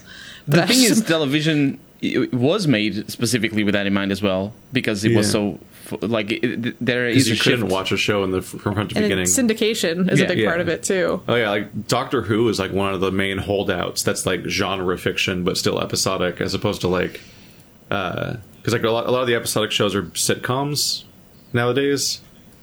It's like Oh, you could yeah, just, you- you still kind have, of built that uh, way, like family dramas and so on. But like, Don't you have procedurals still, like uh, cop shows oh and yeah, stuff? those still exist. Yeah, I was gonna There's say still like audience re- for reality. I like reality shows. Oh yeah, 'cause I like obviously, trash. obviously no, no, reality. TV. reality like- TV. I, But like I heard some- sci-fi, Cops is considered reality TV. Like that's Like, reality is it? TV. Yeah. No, Yeah. that, that's what I mean. Like stuff like but, that. but generally like generally Judge, speaking, like, Judge Judy, like, scripted, shit like that. scripted like uh action or sci-fi or like genre fiction is always almost like it's almost always like a continual story And one of the only yeah. outliers I can think of anymore is just Doctor Who continues to be this thing where you just watch a random episode, and the only thing you'll be confused by is like, which companions are these? Because it's like, but like those companions just be around for like three seasons, and you can watch each episode episodically. But like Yeah. that's just how the show works. It just has uh, it'll, it'll just have their their their attempt to have uh, through line to each season is always just to like introduce a nebulous thing in the first episode of the season, and then just kind of have thirty seconds of hinting at it every episode, but it's not attached to the plot of the episode, and then the finale is about that thing. That's the most through line that that a season of Doctor Who has. One of my favorite shows ever, which is like very underappreciated in my opinion, was uh, the show Moral Orel, which was on Adult Swim. that is, it's a claymated show that was like about it was like parodying um, Davey and Goliath, which was like a, a religious show for kids. But it's like the thing that was funny is like so that show you can watch on an episodic way, most of it at least.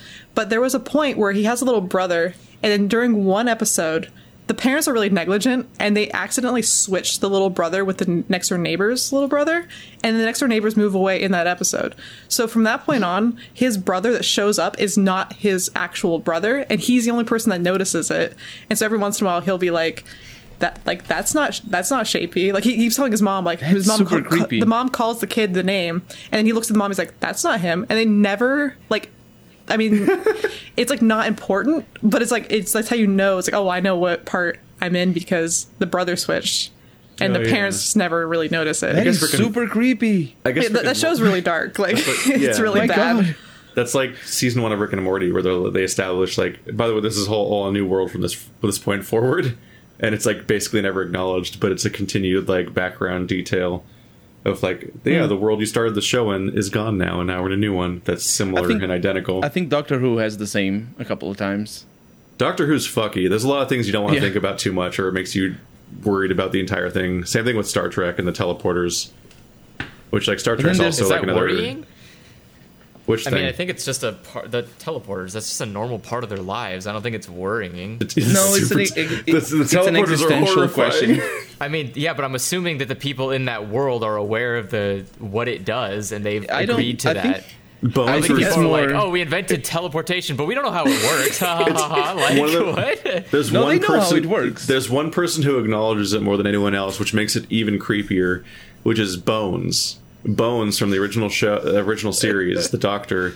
He refuses to be teleported anywhere, and they continue that through to uh, when like the old the actor as an old man uh, cameos in Next Generation, and they put old makeup on him to make him even older because the time jump's bigger than the real life gap. Uh, he, they have to they have to bring him onto the Starship Enterprise in Next Generation on a shuttle because he won't teleport because he's terrified of this device because because he's in he's in my camp where he's like that's that's that's just killing you and cloning you that's just killing you it's That- not, that's But like the a- existential question. Yeah. That's- Ray that- that's the- Bradbury style horror right there. It's a real fucked up. The the creepiest thing about it is how it goes almost entirely unacknowledged by most of the show, and it's a show that goes on for like a thousand episodes when you combine I mean, all the that- different but shows together end to end. That's I what I, like mean, that. though. Like, like people that. are aware of how it happens, and they just don't care. They just that decided that's what that- I don't Continuity. I don't think they've internalized it. I think they've kind of. There's literally like, a guy people. who people won't are really use good it. at ignoring shit.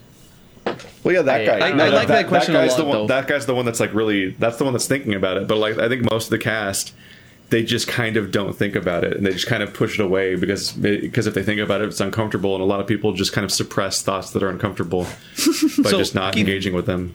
Then that, Let me that ask to me you. is consent. Like if you're if you're not willing to acknowledge the question, like Let me ask you, Keith. What what makes it um, what makes it killing you and cloning you elsewhere? Is it the fact that you get, You literally, get you literally cease to exist. Mm-hmm.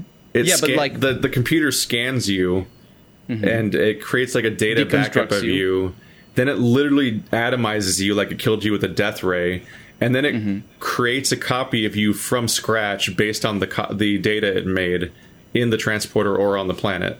Like or vice it's a versa. perfect copy, right? And there have literally been moments in the show where two copies of the same person exist at the same time because part of this process got fucked up, and there's other Mm-hmm. parts in the show where they fuck up and they lose somebody because they tell they they copy somebody and then they lose then like the the data the data gets corrupted and they don't come out the other side. There's several the, like bad transporter okay, episodes that make the whole not- show an existential crisis. Let's but not go into get the- acknowledged outside of those episodes. Let's not go into the really screwed up parts though, because otherwise, it, I, I, one step at a time. So uh, what I'm asking you is, is this: if like, if the if the cloning process happened at the same time, like theoretically, it can happen immediately, like instantaneously. It never really ceased to exist. It just No version of cloning No, will not you- be killing you. The only Yeah, way tran you- the only way can't- transportation cannot be killing you is if it's World of Warcraft rules where they literally make a no, no. Portal that you walk Star through. Trek. I'm talking If Star you Trek walk through rules. a portal, then you're fine. If they're, no, I'm ta- any, if they're any way teleporting you, they're just killing you and making a copy of you that thinks yeah, that yeah, nothing I know, I know, I know. I'm, I'm talking Star Trek rules here. So the my question is, There's no what good makes version. it? I, I know, I know, no. But the thing is, I The like only to think about person who can teleport without dying is Q.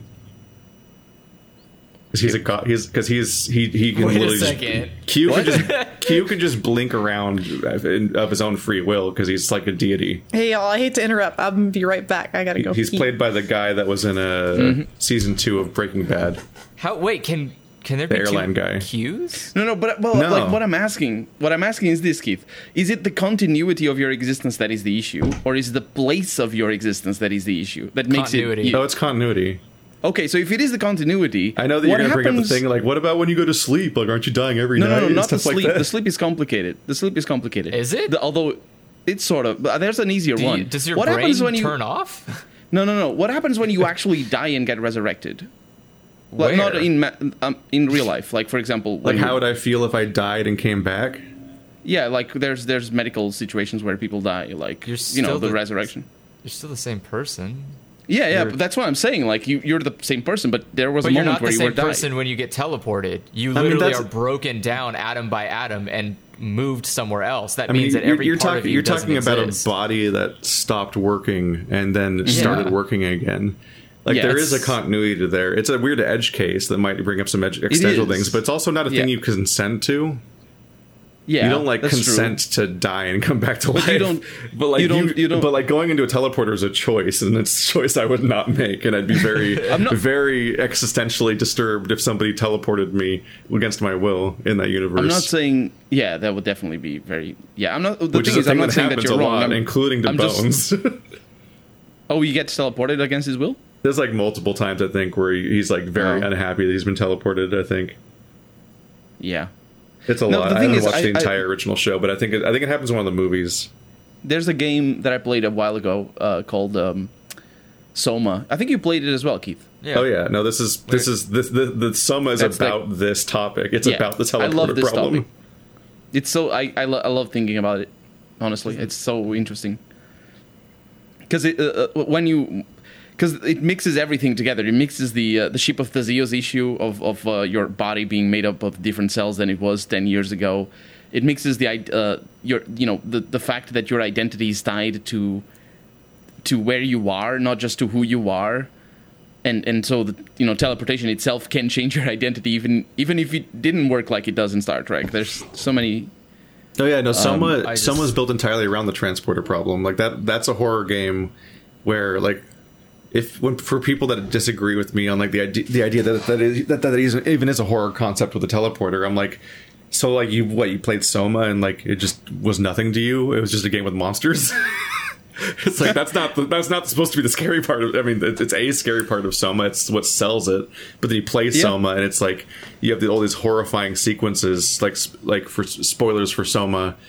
But like, there's like one of the most horrifying things that happens in Soma is when the woman who's manipulating you the entire game because she has an end goal that she needs to get through, and she knows that you're not going to really be emotionally prepared for what's going to have to happen to you to get through this journey. So she's just going to kind of not tell you along the way about the fucked up things think that's that going to she happen to you. Oh, she's like she no, knows. she's She she's so She's- she's, so calm and Yeah. calculated in that game. She knows exactly what happens. She knows that she's not real, and she's so Are she's you like, she's she's real, spoiling though. this game for people? I said is real. spoilers. Oh, you did? No, Yeah, I I said wasn't there. Yeah, Yeah. yeah, but she is real though. So she's she's just a different type She of person. She exists, but she's not No. that person. She I is mean, if you're challenged- 'Cause that- she, 'cause if that she specifically dead. deceives you with the intention that you are a person, that uh, she is Like a person. you go to her. that- be- I didn't yeah, have that you, read. You go chase her through the. You go chase her throughout Soma because you think that she's the last surviving human besides you that exists. No, no, you Because don't. You, because she you never tells think- you that. This- Yeah, but that's what you think.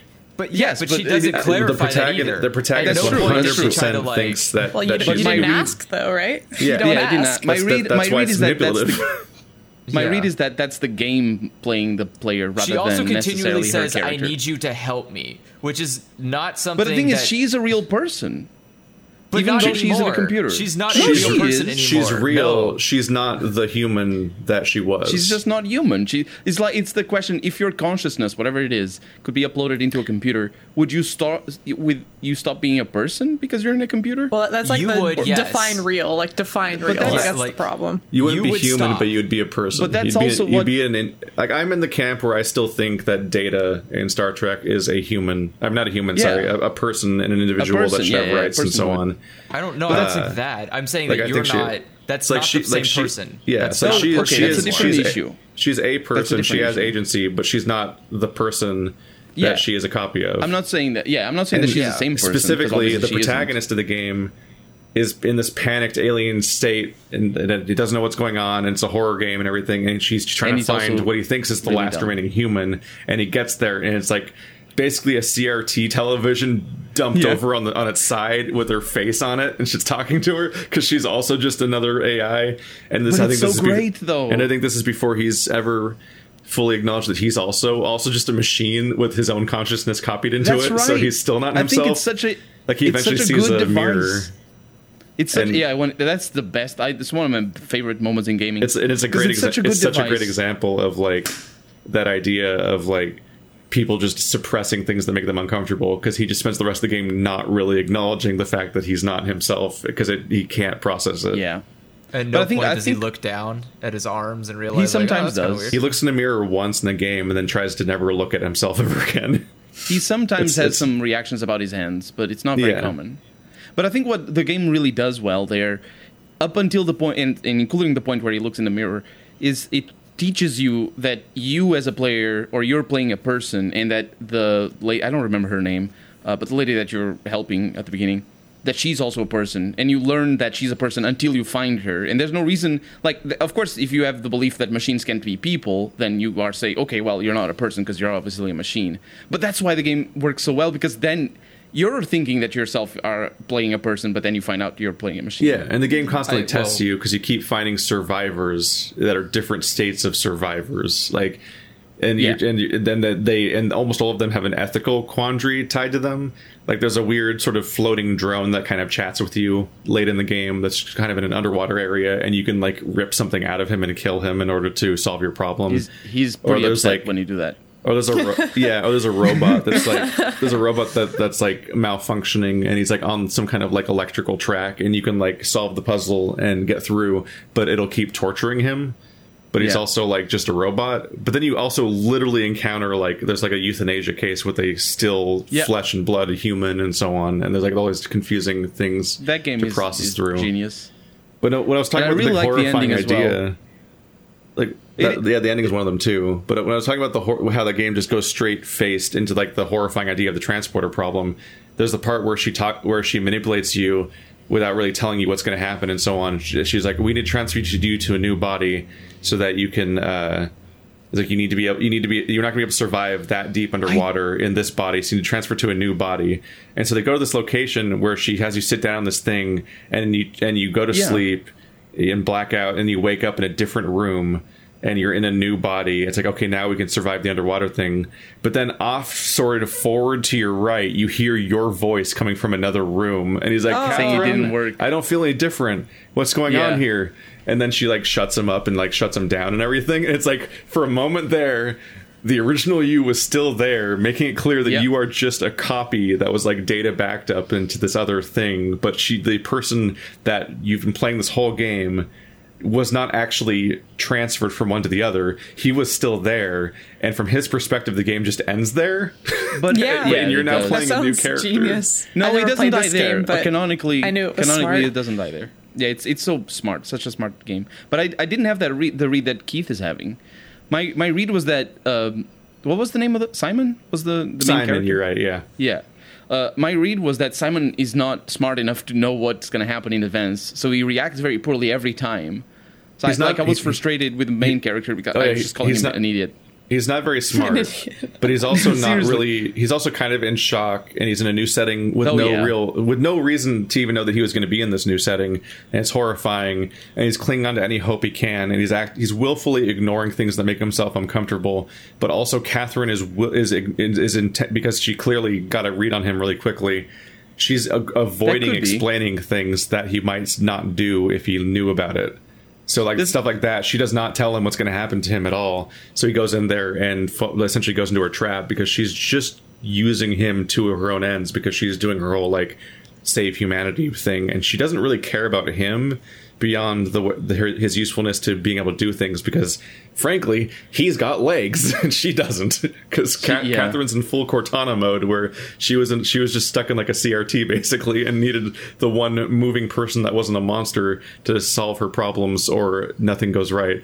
But yeah, the horrifying idea at the end of this is that the idea of quote unquote saving humanity is just successfully launching like a satellite into space that has like a cloud server that has a bunch of copies of people's personalities and data and they all like live there in a vague heaven that's a just that's just in a simulation And that's what a lot of people Yeah. predict will be our next Yeah. like evolutionary move. Human beings are kind of at like a uh, yeah we're at like we're it's like the only at like a stopping point as far as like our bodies.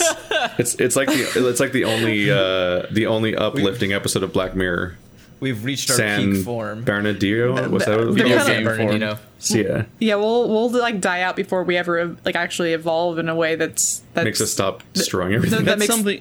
that makes our bodies any different. So it's like so Yeah, well- they predict that our next evolutionary move will be like a uh, it'll be like a manufactured one, and they predict like cloud hive mind is like our next our next big like have you have you ever played Soma uh Stephanie No, So, like for for context, this game starts with you having a doctor's appointment to get a brain mm-hmm. scan because something's wrong with you.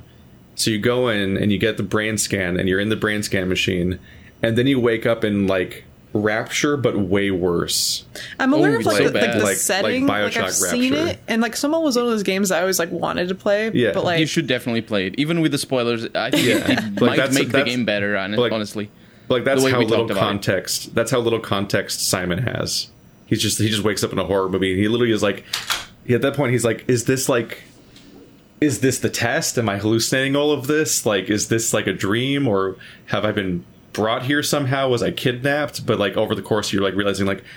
Oh, you're playing a fucking copy of Simon that has survived all this long. This- the real Simon died to his illness like 200 years ago. the whole died like, normally. The, Yeah. You'll later find out it's just beautiful. I love that game. It's so just- awesome. the, the the whole like sentience equaling. I don't okay like it, it's, Ooh, it's that's my yeah. Uh, Cover it. it's weird okay it's weird it's weird for me because because I'm I'm really pragmatic right and I'm also a person that that like you know I'm I'm like a definite atheist I believe that after you die there's nothing and then it, it's one of those weird things that I think about anyway where it's like well if somebody dies then they don't care anymore because they can't exist to care anymore at least in, in my like viewpoint so the whole like there's an ethical issue with something like killing off an old version of you and then making a copy and you existing. But a part of me almost wants to say, well, what the fuck doesn't matter? That thing doesn't care anymore because it doesn't exist anymore. It's like a very diabolical aspect of me that it just says on hmm. paper, like on paper, like if you take the absolute humanity out of it, it doesn't on paper it doesn't matter because that person can't exist anymore to care Well- that it happened to them, and I exist now. Yeah, and I- that's- But consent that's, also that's the issue. transcends. Yeah, that's the issue with the transporter problem. Is like you care, you exist right now. Now go on the transporter. Yeah, but Would you like to delete yourself so somebody else can see, continue see, your story? If if if I well, see if I knew, like, if I thought that I was going to go in there and close my eyes and never open them again, because that's how my my story would end. then I selfishly would want to keep living, despite whether I like even if I was a copy or whatever. Like I don't care my, where my origins were. I don't care. I just care about me because I'm a I'm a I'm a, I want to keep living despite me. I could be a robot. I can be whatever. All I know is that I have my goal is to keep existing, regardless to why that might be or who I am now. But if I thought I would that I'd go into a transporter and I would You'd- literally you'd- I would close my eyes and that's it, then I would want to do that because I'd be selfish. I'd say fuck Yeah. fuck other future me clone I- self doesn't need to exist. I'm going to run away. the, these sort of issues for me um, has sort of changed changed my perspective on. Well, uh, thinking about this change, sort of changes my perspective on life a little bit. I- I've thought about it uh, plenty in the past. I think the interesting thing about it is thinking of yourself as a uh, like right now we are only the people that have lived up to today our existence tomorrow doesn't really change who we are today right like maybe knowing what is going to happen tomorrow changes obviously but uh, we you know there are things that are going to happen tomorrow that we- don't know. They don't change who we are today right now. So th- th- that's that's why I personally think that tr- the transporter uh, in in Star Trek is you know ob- objectively speaking killing somebody in one place and putting them back up in the other. But that doesn't necessarily have any meaning because the person who died they were only ever going to be the person up to the point where they died and the person who No, I mean because yes we are the like, teleporter's a conscious choice, though. Like Bones' example is like there are other ways to get onto a planet. We don't have to like kill ourselves just to. what I'm saying what I'm saying is it doesn't change anything It- you dying and immediately getting resurrected in another place doesn't change anything because you remember exactly the same I thing. mean- Well, yeah, in the whole like peop- so- existential, like wild thing, I'm like assuming- On a geological scale, nothing matters. They, they, they don't, Yeah, I they don't like- remember that they died, no, right? no, Like, I mean for yourself. Yeah, you don't. You, you never really died. That's the thing, though. Define hmm. yourself. But that, yes, exactly. That's why it's legally such an interesting. die. Yeah, That's such an interesting- Legally, no one notices a difference between you and the clone. But you con- don't but- either. Yeah, you do.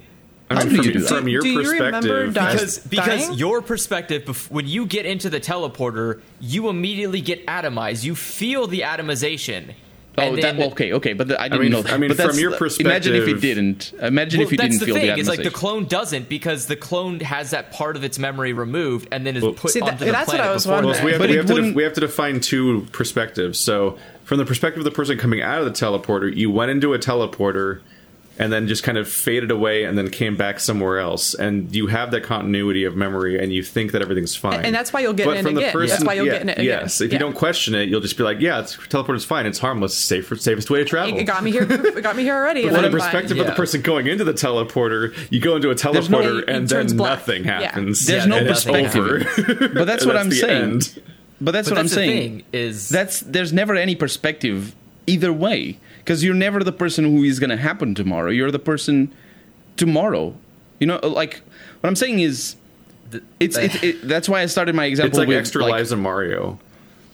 Like all the other deaths that happen, like from their perspective, it's not a great time. But It's from like- the player's perspective, like, haha, I got more, I got five more lives. It's like Woohoo, Super. Meat, Super Meat Boy, where you finish a level and then you have to watch all the versions of Yeah. yourself die as Like when you, as you, one of them you use a teleporter, all of those other Meat Boys are canon, and they all died that way. See, it's like it's like okay, like like this is like a really it's an odd branch to think, but so women who give birth, right? They have kids, but there's a part of your brain that actually has evolved to make it so you don't remember it. You downplay how much it hurt afterwards. Your Oh, brain I've tells you yes. your brain tells you that it didn't really hurt that bad, so you don't remember how much it hurts until you do it again, and you're like, "What the fuck? Why did I do this again?" And so, so people always make that argument, like, "Oh man, you know." Like, like this is, is a stupid one, but it's like getting kicked in the in the balls obviously hurts more because women keep having kids and men try not to do that. And it's like, well, okay, first of all, one of them has like a very clear through line purpose that has a huge Also- benefit, but then also you don't really remember how much it hurts because you're too infatuated with this kid you now have, and your brain actually tells you to not remember it for the purpose of perpetuating the human race. And I feel yeah, like it's I remember maybe every kick in the ball your brain wants you to remember that. Your brain's like, don't Yeah. fucking do that again. I think your brain pe- says have more kids though, because that's think, good for the human race. I think most dudes on the earth remember the last time they sat down wrong.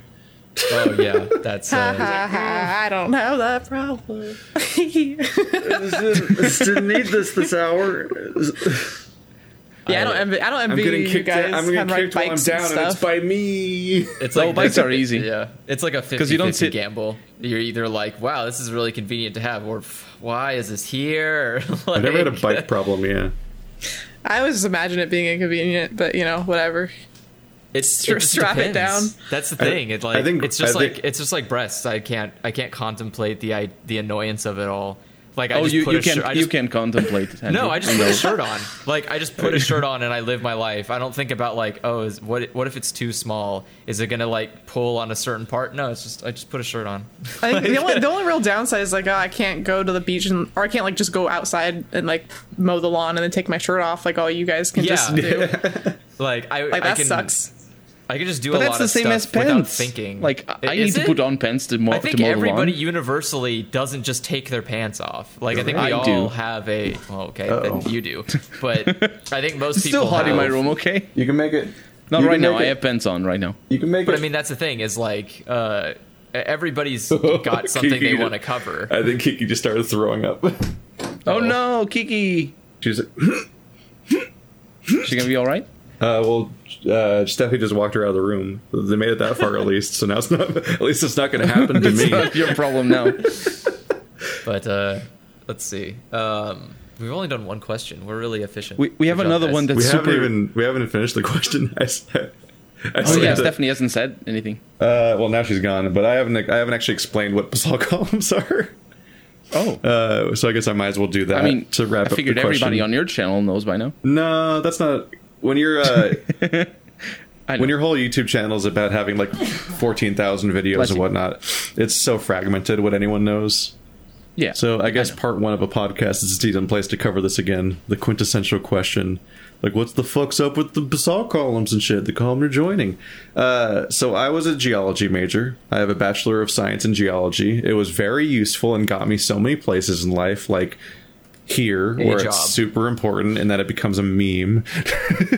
so I went. I went to school for five and a half years to develop a half-hearted meme that people keep that, that people associate with me now.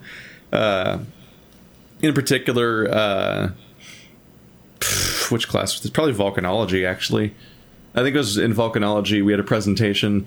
It was a particular format where we had to do. Uh, we had to do like this presentation on a paper, and then a week later we had to turn in the paper. So I think the idea was that we would uh, use the feedback of the presentation to revise the paper and so on, uh, and then turn in that report in that form and get graded on both of them uh, in different ways. Uh, That's so a I- really interesting thing. yeah, so I. I ended up doing. I, I did a variety of different presentations over the course of that whole thing. Like I did one on uh, uh, Stibnite at one point. Uh, one on Oxbow Lakes. That was during sedimentology, I think, or geomorphology or something. Uh, discussing what Oxbow Lakes are and that whole interesting idea.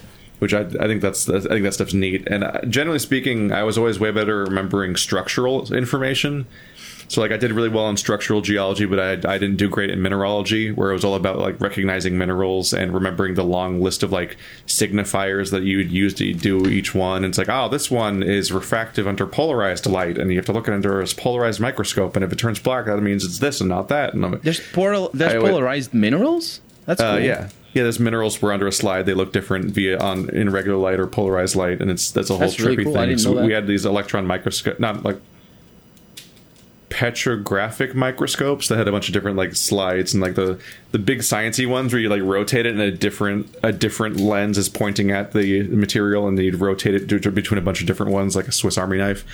Uh, That was I took uh, mineralogy and petrology and so on, and a lot of that was really complicated stuff that I could never really remember and involved lots of flashcards. But then yeah, I would I would I would I had a mineralogy test where I spent like three days on it with flashcards trying to memorize like eight like 80 chemical formulas and ultimately didn't really succeed still it drove me fucking crazy That But, sort uh, of test should really be done with with books next to you. that's uh, the sort of test shouldn't fucking exist because we all of the information of the entire like I, I wasted a week trying to prepare for this test Yeah.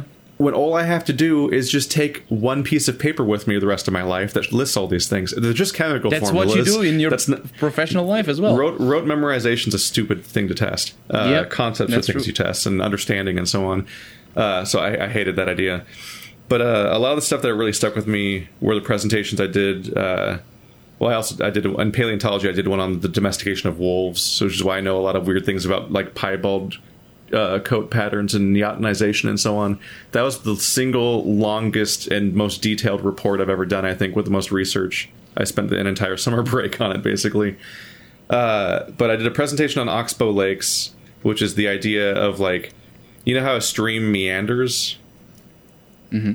Like, a, a, like you have a like the faster a stream is going, the straighter it is, and the slower it is, the more wavy it gets, and it actually progressively gets more and more wavy. Like all of those U's that are pointing outward keep going further and further in that direction due to how the the water flows, and eventually it'll become so inconvenient for the water to go that long ass way around in that giant bow that it'll just cut itself off and find a shorter path via uh, like a Oh. partic- like a particular flood or something. For example, uh, a new path we made where it's like you have this giant horseshoe shape, and the two ends of the horseshoe are close enough together that a flood will just connect them.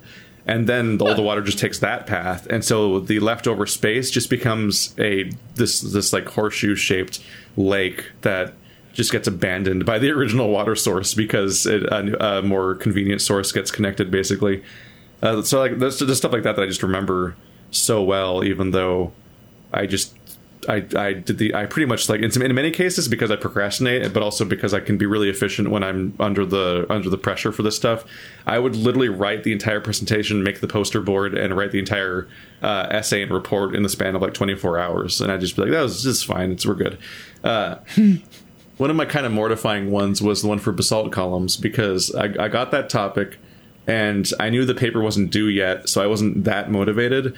So the day that the day of my presentation, uh, I just bought a poster board, went to my college campus computer lab two hours before class started, and just started researching basalt columns from scratch right there, uh, and then just drew Wow. my structural diagram with uh, sharpies on the uh, poster board as my as my presentation board, and then just kind of I kind of winged it from memory what I had learned so far, and just got to the presentation that way.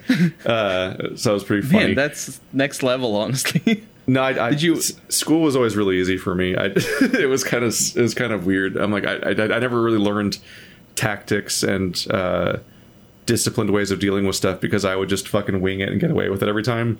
Uh, when I when I started university, I like the first semester, I, I like I knew how to study. uh, Like I, I, I was pretty. Uh, not, not callous isn't probably not the word, but I like I didn't study very hard in, in high school or anything. But when I got to university, I knew how to you know organize my stuff. And for the first semester, uh, I I like took notes all, all the notes in, in school. I every time every day I would no, write those down um, at home and just summarize them, and then I would have my notes all nice and tidy. And honestly, it wasn't that much work. It just required consistent, you know, uh, every day a little bit of, of, of time. Uh, and that was the best semester that I had in terms of scores. And I, then at the end of that semester, I, uh, after the scores were out, I decided that it wasn't worth it. So I just started doing the same as you did. Because uh, yeah, winging it is easy, and uh, you- it's not that much yeah, of a difference. just, you just kind of get, get through it a lot of it that way.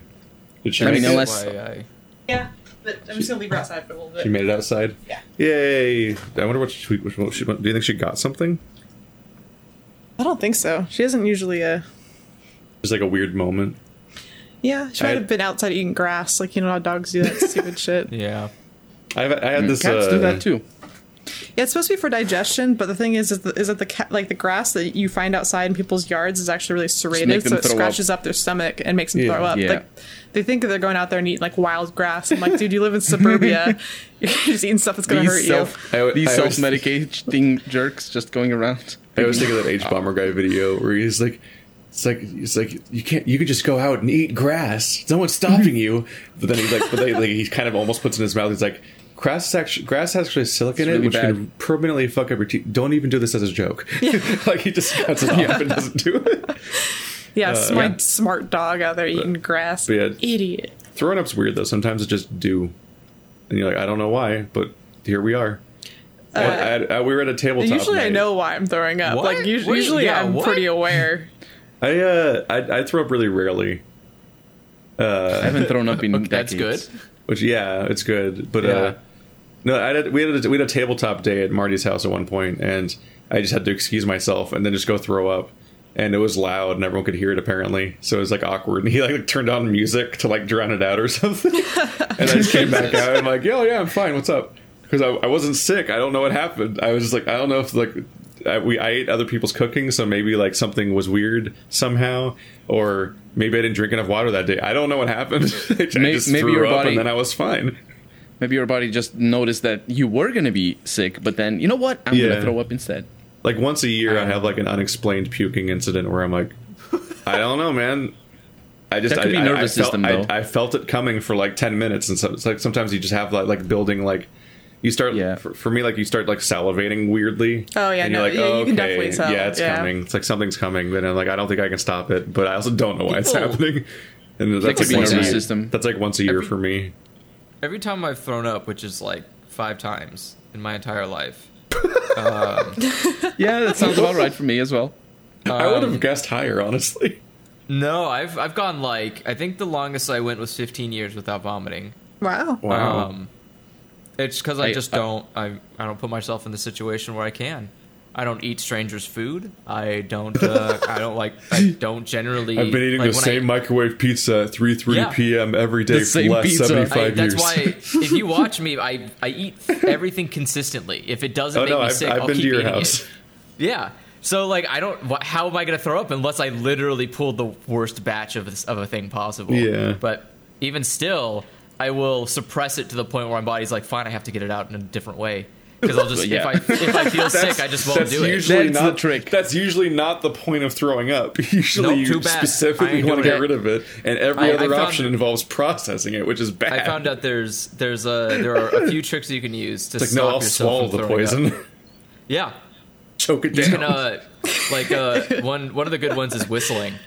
So if you have to throw up, you, you just keep whistling, and I can whistle for a long time, and so my body's like, I, I you have to throw up. It's like I'm not going to do it. No, and it's I'm like, whistling. Just can't do it. Yeah. smiling, smiling is one of the things, is it can suppress your gag well. reflex. There was a uh, that, That was a- sounds like that sounds like a learned behavior. Actually, yeah, no, that- this sounds like a nice tip. I read like a tri- I, I read like a trivia thing where like if you smile, it can stop you from like gagging or throwing up or whatever. And so, so like what what specifically is that I why was everyone I, always smiles when they look at me? I, em- I employed this to I employed I employed this to win a bet because it was like when we were te- when we were Wait, how, when we were te- yeah every This time I getting say- interesting. without without the actual context every time I add more to this it sounds more questionable. But no it's like we were all teenagers so we kept going on the gravitron over and over and over again and the, Oh, the- heard this then the story. bet was who could go on it the most times before they actually throw up and I won because I was just smiling, Smiling the whole time so I was just spinning See, on the gravitron that explains and, why smiling roller coasters and never make me sick because I Yeah. smile uncontrollably because I love them. Yeah, that was that was an Actually, yeah, experience. I- we went we went to uh we went to Six Flags and yeah, on every like roller coastery thing and scrambled eggs and so on, I was like lurching and my guts felt like they were gonna come out and so on. I'm like, why does this thing just throw you? and it's fun. And she's like, and, like her arms are in the air, waving around, and she's like just giggling the entire time. Like it basically sounds like that. And I'm Yeah, like- it's and, fun. and she's just fine. I'm like, I, we're having completely different reactions to this yeah. because I, cause I felt like scrambled eggs. I didn't love that. I feeling. love scrambled eggs. I just call it scrambled eggs because Roller Coaster Tycoon because that's what they call it. and so Yeah, there's no other name for that that type of ride. It's scrambled eggs. Once you hit a certain velocity, it makes me feel like physically uncomfortable way where I'm like, I don't know if this is worth it. No, I did like that. I did like the bungee jumping Yeah. thing at like No, Great America, where they pull you up super high, you pay extra money Yeah. for it, and they drop Fuck you. that. Like I just like I I'm not afraid of any of that. I just want to go on the lazy river I'm not rafting afraid ride it, it where we're all in a big it's- tube and it spins and we get wet.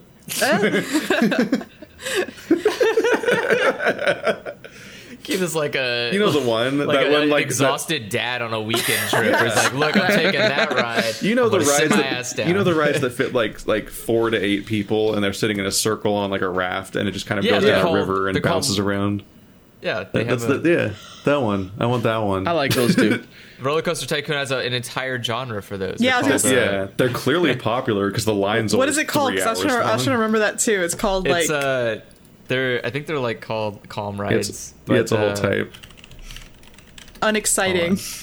and exciting, the lame ones. Oh, yeah, but uh, on the basalt column topic, like yeah, I, I, I, impro- I improv the whole uh, I pretty much just improvised the entire presentation based on like two hours of research I did that morning.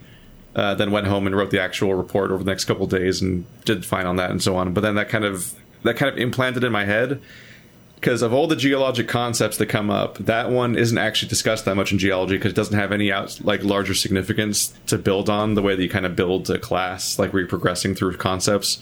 So it's kind of a trivia point, but it made it, it really it really uh, sealed in my ma- my mind as a specific feature that was worth thinking about.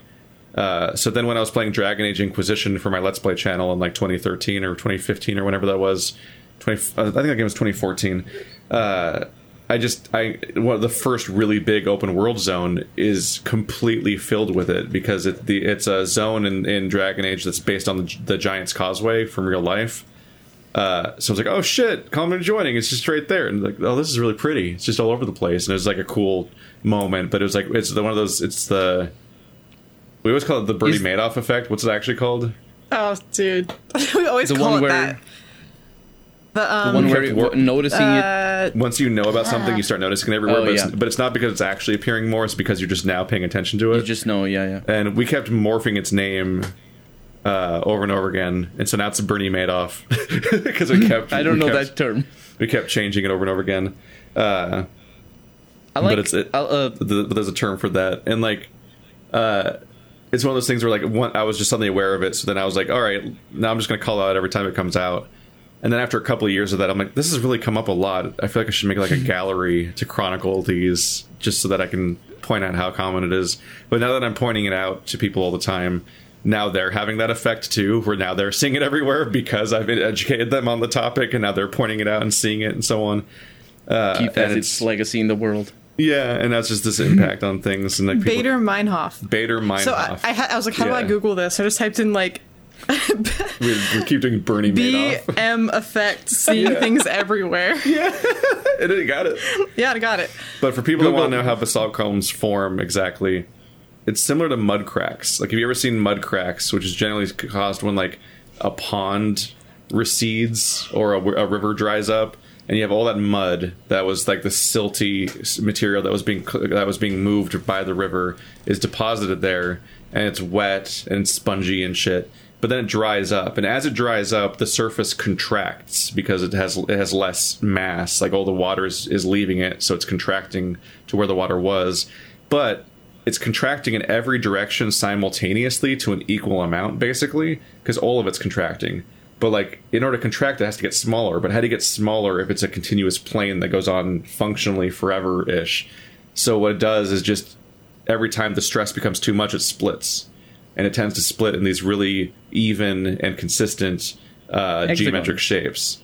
It's less consistent in mud because it's mud, but this is why mud why mud cracks exist. In the case of uh, basalt columns, it's literally basalt. It's a pool of magma that cools slowly enough that it can contract and then crack. And and as a rock, it has a much more consist. The math is way more consistent about when it'll split, so it forms these like basically identical hexagonal columns. And then when you see the version that people are used to seeing, where it's a bunch of staggered columns, that's just erosion. That's the columns breaking over time, and so they look all staggered because you're seeing it from the side. Because now, The like real whatever life ones, the real life ones don't even look that staggered. Usually in video games, they're Yeah. like super staggered. Oh yeah, but like whenever you see it in real life, that was a pool at some point, and now you're seeing it from the side. So that means that the side of the bowl or whatever you're imagining has eroded away, and they're being exposed from the side now. And then the columns are kind of breaking off one by one. Because basalt is that's also they're all very different fragile. heights. Yeah. Uh. Yeah. Well, of the, I mean, it's, I mean, it's I guess maybe as am a I rock. thinking? yeah, as a rock. Am I thinking of the? Maybe I'm thinking of the wrong uh, rock. Um, Uh, it's yeah, but basalt is not a particularly Yeah, I'm- fragile thing. It's also, uh, from I'm what I thinking of the remember, it's like the most common stone on the entire planet because almost the entire ocean floor is made of basalt. oh yeah, it's not. It's not fragile. I'm thinking of um, the other one. That's no. Uh, It's not. It's not volcanic. That's it's it's sedimentary. limestone. Yeah, limestone. Yeah, limestone's not for some. Limestone's also like it, weird. but it isn't. It's it can be like there is the chalky version people are familiar with, and that can be very like fragile to the touch because you can just s- sit there and beat on it, and that's why people always write their names with it when they see it on the beach and stuff. But the main Yeah. reason why limestone's fragile is actually because it, it dissolves, at least ev- eventually. Oh. So the reason why most caves on the planet exist is because that's limestone, and the water actually kind of burrows through it over time until it creates an entire underwater river through the limestone. Because limestone can be picked up and deposited relatively easy for like a solid rock. Like it's not like sand or anything, but it can mm-hmm. still be picked up like that. But anyway, that's what basalt columns are. There's the lesson. You only had to wait like two hours for it. Yay! That was uh, one question. We're doing well. That's fine. That's, that just means Yeah, we got absolutely. a backlog. We just got to, We have to use every part of the animal. Like we ever because it it kept inspiring more discussions. I think basalt columns are pretty neat. That's my think so, answer. too.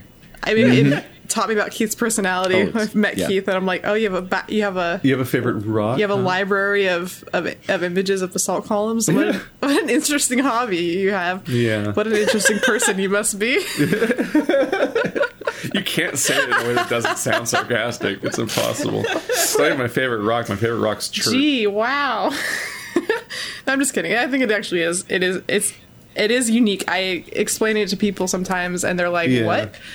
Like, yeah.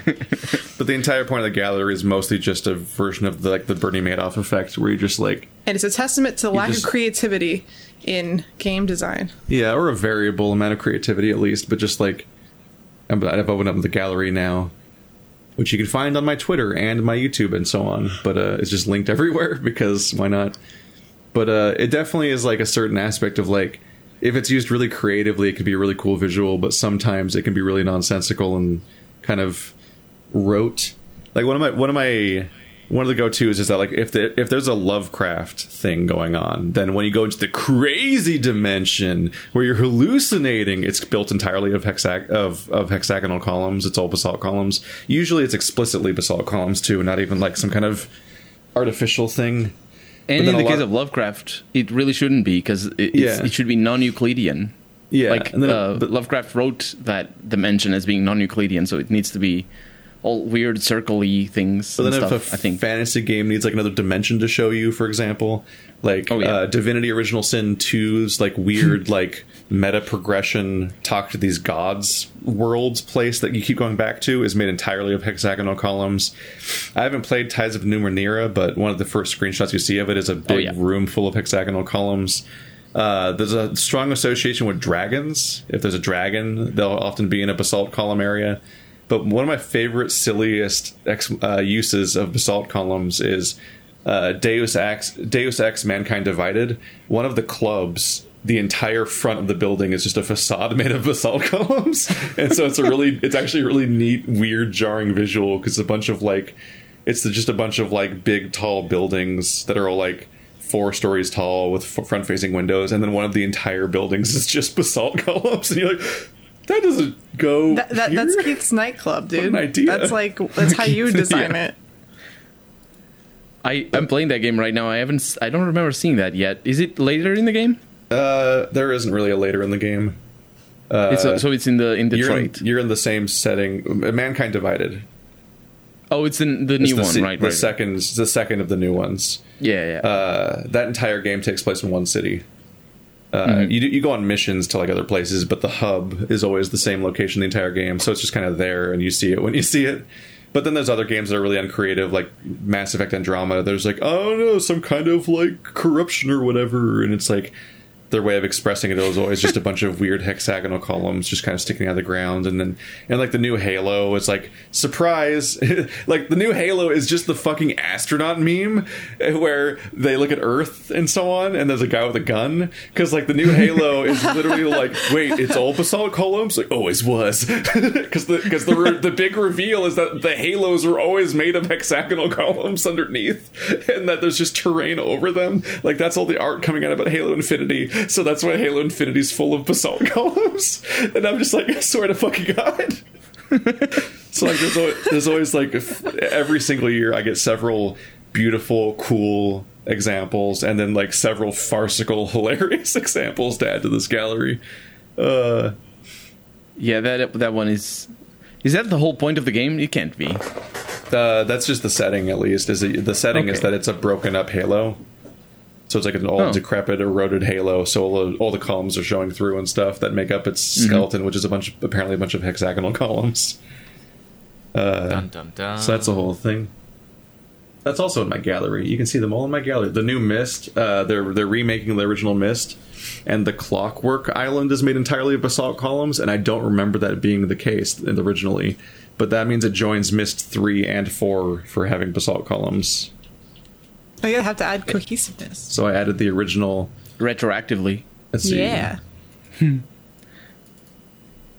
So the reason it's it's kind of interesting because if they they get made up uh, into basalt columns into exact hexagons because of the pr- uh, the lack of pressure, basically because the the the stone the stone is uh, shrinking.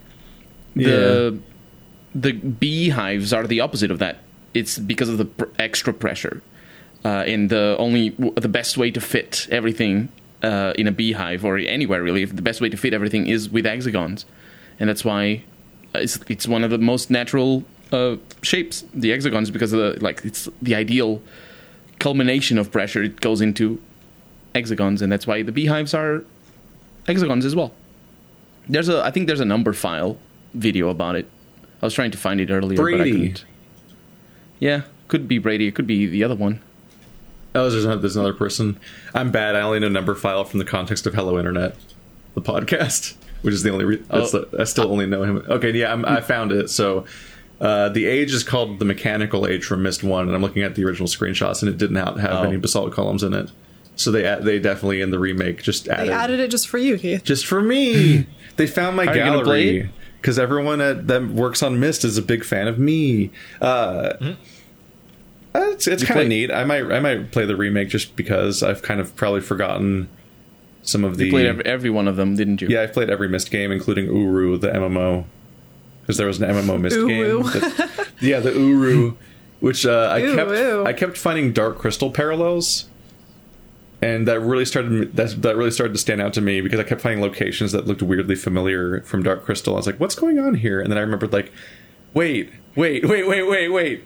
The fucking the monk people, like the travelers, the the sages in uh in Dark Crystal, all the cool like gangly legged forearm, the, the gangly like long necked forearmed like people, and that ones that are all peaceful and everything. They're called the Uru.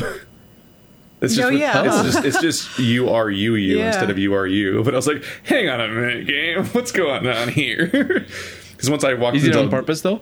I don't probably not. But once I walked into what was essentially Aughra's lair, like her her her giant like astrolabe or whatever the fuck it's called, with like all the planets moving around, and I was like, I said once I saw that in, in the game over, I was like, hmm, starting to stand out to me a little bit. I'm trying to wonder, but it's probably nothing. Just games, just influences and whatnot. There's a lot of that.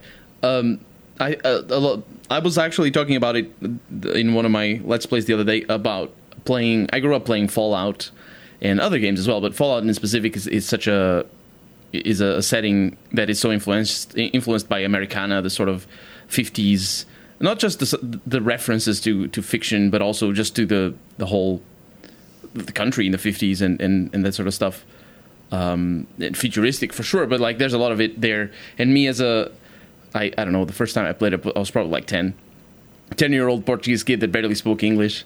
Uh, that I, I didn't grow up watching a lot of movies or anything, so uh, my experience with um, with a, with certain games, and it still happens, obviously, uh, because you know we all have our own upbringings, but there's there's a certain level of uh, connect and disconnect that happens in in, in certain games that uh, can never be replicated easily between people. And me getting to love Fallout without that context of, of the references that it's supposed to make, and not just Monty Python or anything, but or everything else that it does, but just the basic setting is is really interesting because I, I, I see other people not like not specifically Fallout, but other other other games. Uh, not like it because they're referential or because they're yeah, not like referential. Fallout Two is full of references and it like makes and breaks it for people.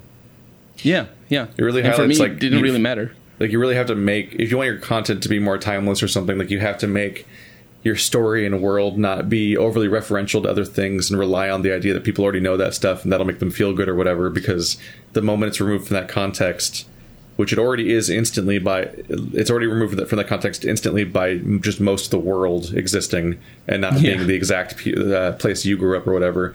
But then time will remove it over time too.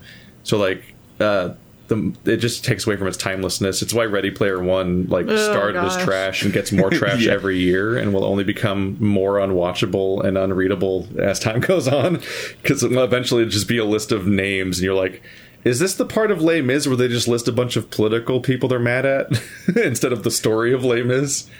I think that Yeah. like if, if you if you make a okay, so if you make anything like a, like a movie or a game or anything with like a lot of very specific references, I think the thing that can become difficult is you you aren't exactly aware at the time of like what things are going to be relevant uh, like decades from now, right? The reason that like I think with with a game like Fallout, I mean, I know there are specific references, but I'm referring more so to like this like the setting. The setting and even like the futuristic aspects are reminiscent of 1950s sci-fi. So even like even the things that are anachronistic for like the time period it's supposed to be representing are still representative of that time period because they're like making into reality things that were fictional but like Yeah. uh, I love that. about I love that so then. much too. I love retrofuturist. But see, the thing, the reason that that works is because right now we have a nostalgia for that time because we took because everything Yep. that is there survived until now, and so we made a game about it. It's it's hard if if I was like, oh, I'm gonna make I'm gonna make a video game that talks about the time that Britney Spears shaved her head. Mm-hmm. Because it's like in, in 30 years, right? It's like, is that going to be Yeah. something that people will remember? Well, it's like if you make a game about like 300 years ago, we know what we remember about 300 years ago because we are currently We can currently like have reference to what we think 300 years ago is, is now, Yeah. depending on what things survived to us. That's to the thing where like you can make You know art about the time that Britney Yeah. Spears shaved her head, but it, it- you'd want to remove Britney Spears from it, and instead you'd, you'd, you'd want to create. You don't. You'd want to like figure out how to make what do the we narrative. remember about Yeah. the early 2000s? It's like okay, like I can remember like flip flip phones and like certain things like that, and that will be things that will probably still be remembered about the 2000s like a hundred years from now. But it's not going to be those very specific instances that we think are timeless at that Yeah. time and we obsess about, Yeah. but are ne- never going to survive. it- when it comes to timeless stories, I just feel like there's like an aspect of like a less creative story will just verbatim reference the exact things it's talking about, whereas a more timeless story will deal with the underlying reasons behind that and the mm-hmm. and like the feelings and the the point of that. Like you can make a book about Britney Spears shaving her head and so on. I like how that was the from, example. from like 20 and and have it still be readable 20 years from now without knowing who Britney Spears is if you write it to be to be about the ideas instead of Britney Spears. Yeah, no, no, just like about like pop idol, Yeah. like over fanaticism that drives people Yeah, crazy. Like I think about Like- how like an absolutely remarkable thing is very much about in many ways like 2016 and a bunch of other elements and like and so on, but it doesn't. It's not full of like named figures and so on that would make it cheap. like full of direct context. Instead, they make everything from scratch and are dealing with the larger ideas of like how social media is impacting the entire world in a bunch of different positive and very negative ways and so on. And that's if you abstract it, you can deal with the ideas more more directly. And that's Yeah. half of sci-fi. That's why sci-fi exists. Like a fucking like Har- a- Harlan. El- I have a Harlan Ellison book that's like, or not. Sorry, not Harlan Ellison. Uh, I, not fuck. What's his name? I have some tiny book over there that's like some a collection of the stories of the guy that basically invented sci-fi like hundred years ago, and he from day one explained that idea that like this is this is a way to abstract ideas out of their original context so that people can more honestly deal with them, without all the baggage and their presuppositions of how they deal with like in, like political systems or economies or races and so on. I wonder if I can find that. I think there are certain things that are like like elemental truths of being a human being. Like there's certain aspects of- Voltaire. Of, There we go. Oh wow, you, you forgot what what do you call him? Harlan Ellison is the guy that wrote "I Have No Mouth and I Must Scream." Ah, so I was gotcha, thinking of gotcha, that because that's gotcha. another short story collection I have. But no, it's Voltaire. But like there's parts of like humanity that are like consistent and will probably will always be consistent, and you can place them any place you want, and you can maybe like use things that are relevant to whatever time period or place that you put them in to highlight those like elemental truths. But like there are certain aspects that are going to be relatable till the end of time, and so it's like all of our great media is like it's about humanity. It's just we we put it someplace different every time we make it fun, you know. Yeah. I th- like it's very it's gonna always be very difficult to avoid like the little details dating your work whatever you do.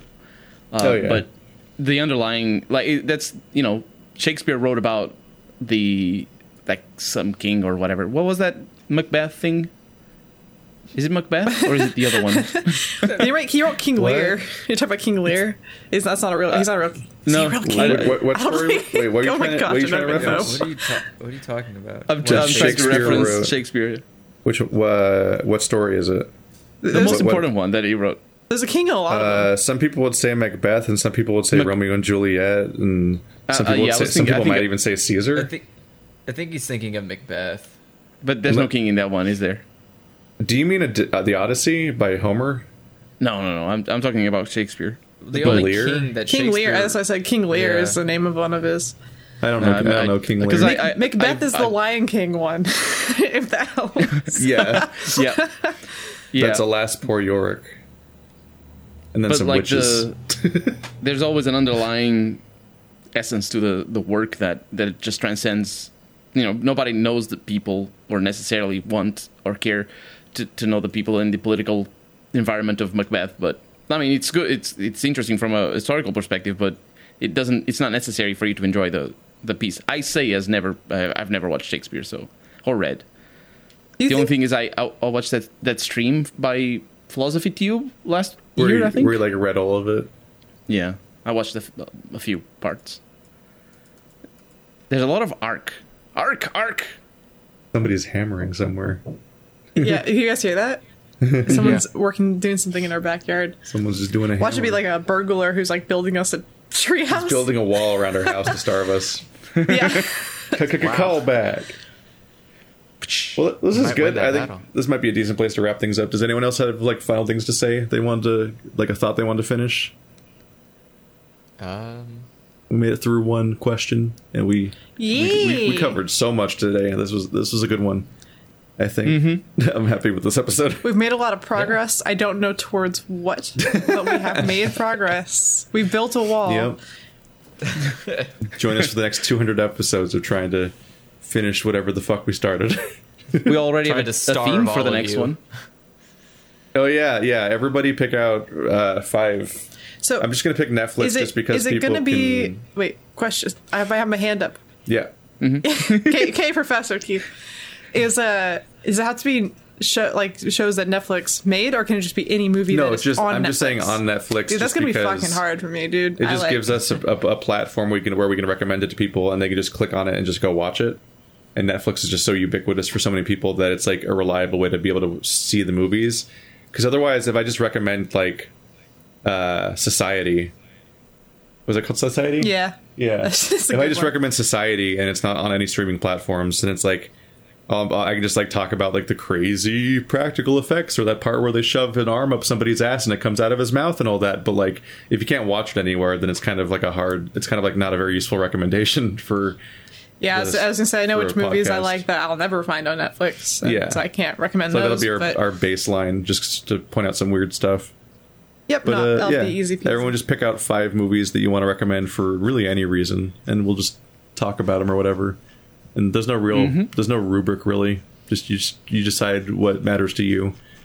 That seems like a, a project for next time. Uh, hopefully, we all remember. I, I- I could like I'll just like I'll forget, but I'll show up and I'll be like this, this, this, this, and this, and like I'm, they'll probably all just be on Netflix, so Yep. it'll be fine. You throw a dart You're gonna at, wing a, it at like a board. Keith, and let's And- do some. I wing everything. uh, yeah. Let's like see. Keith at his column columnar jointing presentation. Yeah. So if you're listening to this on all of the various places, uh, you can find Andrew at youtube.com slash the sad games. You can find me at youtube.com slash Sebastian SB. Or really just Google Keith Ballard and just avoid hockey stuff, and you pretty much find me. yeah, that confused me at you can find Colonel RPG by. Uh, do you, I think you just have to search Colonel RPG on YouTube because his URL can. is a lot of things. I have I have a URL. It's uh, youtube.com slash Colonel RPG Gaming. Oh, does that work now? Uh, it it should work always. Let's see. My, um, I think my bookmark is based on your Oh yeah, Uh, yeah. The UC John thingy thingamajig. E gaming. Got two G's at the RPG gaming. Oh yeah, there we go. I need to update my bookmark to a, to the vanity URL because my my Mm-hmm. my bookmark is set to the version of your profile that's just a bunch of letters, and I'm like, I can't, I can't just say that out loud and have people type that in. Uh, yeah, so it's uh, youtube.com slash kernel RPG gaming. That's RPG then gaming, so it's two G's back to back. You can find the SoundCloud for this podcast at soundcloud.com slash dialogue choices if you want the audio version. I set them so they're downloadable. There should be a link to an iTunes page from there that I think still works. Uh, I don't know. Somehow, like, I put it on dialogue. I don't understand podcasts very well, but, like, I think I went into my non iTunes podcast software on my phone and was able to find our podcast there. So something about putting it on iTunes made it available on various podcast platforms, but it might still be called Four Nerds Save, Save the Universe on those platforms because the RSS maybe doesn't update. It's it's it's really it's really confusing. I got I can't Well- stress enough that once it's off SoundCloud, you really don't have much control over how the rest of it works. It's all automated, and they don't let you control any of it. We're still So- four nerds, and we are still saving the universe. So. Yeah. dude, never name a podcast after how many people are on it. Like, it's, Yeah. such, a, it's such a bad idea because every episode you just get proved wrong. Uh, what else was there? Uh, and you can email us at uh, dialogue choices podcast at gmail.com. That's dialogue that ends at a G. Uh, dialogue choices at People are gonna email the Yeah. other spelling. yeah, and, and they're Oh, gonna get no. it bounced. Do you bounce back for emails when it's not an address? Yeah, well, if it's not a, an address, yeah. Yeah. But yeah, dialogue choices could happen. podcast at gmail.com. You can send your questions and then we'll slowly half answer it over the course You of have to two tell them hours. it's, it's in caps though. It's Capitals don't matter in an email address. not they? anymore. Did they used to a long time ago? No, No. they they do in certain servers, but not for Gmail. Yeah, no. And I- fun fact, the, uh, the capitals don't are only for Gmail. the capitals are only there for Ah. readability. I didn't know that at all. They're just Yeah. there to. I learned that's the one thing I'm taking away from this. is- That's the one thing. Not No, even the- the middle click. Come on. No additional. I will never use that. I don't know Nobody you, cares about the middle click. That's Do true. you have a That's true. Mouse? Middle finger to the middle click. Do you have yo. a mouse for your your laptop? No. Yeah, so she's. Oh, for laptops, Wow. for she has, laptops, Dude. two finger tap. she has a netbook. You're talking about how like you like, you can find this person here here, and I'm like I just don't. Ex- I'm just a person who lives in Keith's house, and like it's not even Keith's house. I just live she here. is here. He's just here for the fun. I'm just Stephanie. Yeah. One of my favorite phenomenons of getting you on the show is this periodic question where people are like, "Who is she? Who is Stephanie?" And um, and Who every, is anyone? and every yeah, that's how Who's- I, I, exactly. I often, I often respond with "Who is anyone?" because I'm genuinely not sure what they expect the answer to be. Like, do they think that I'm operating on the scale where every person is like, "Oh yeah, this is Stephanie from IGN"? Like, do they think you're, like everyone has to be from somewhere? Like, all of my, everyone on all of my shows is just a person, and like one, I, I think that is the norm, you Only- know. So I think it's yeah. kind of an you know. I'm just yeah. Only like one third of the people even run like any kind of channel. They're just, a lot of them are just names that just show up and play some video games or whatever. I think that's the thing, though. A lot of people assume there's there's Yeah. some reason this person's here, and it's not just like Nope. natural. It has No to be. reason. It has to be like, can, like somehow a connection. Like, are you, uh, um, well, are you work partners? Are you like family members? I'm Keith's Did you mom. like? Yeah, like Yeah, I was gonna say. Didn't we come to the conclusion early on that you were Keith's long lost daughter? Yeah. What? I think that was the thing for for a little bit on on Discord, or was it just me? I, I am think sa- it was I'm, sa- I'm saving that twist for This is a the- future episode. It's the first time I've even heard this sentence. You don't know about the honey cakes. You don't know about Keith's You just invent daughter. you just invent universes inside your own head and act like anyone knows what you're talking about. That is true. That is very true, actually. but there's something on Discord work? about that. I'm Keith's neighbor. That's also true. Andrew. Andrew got just got it right. The honey cakes nonsense was so powerful that it penetrated a fictional universe. All right, everybody. To be- Thanks for mm-hmm. watching. Like always, see you guys next time. Goodbye. Bye.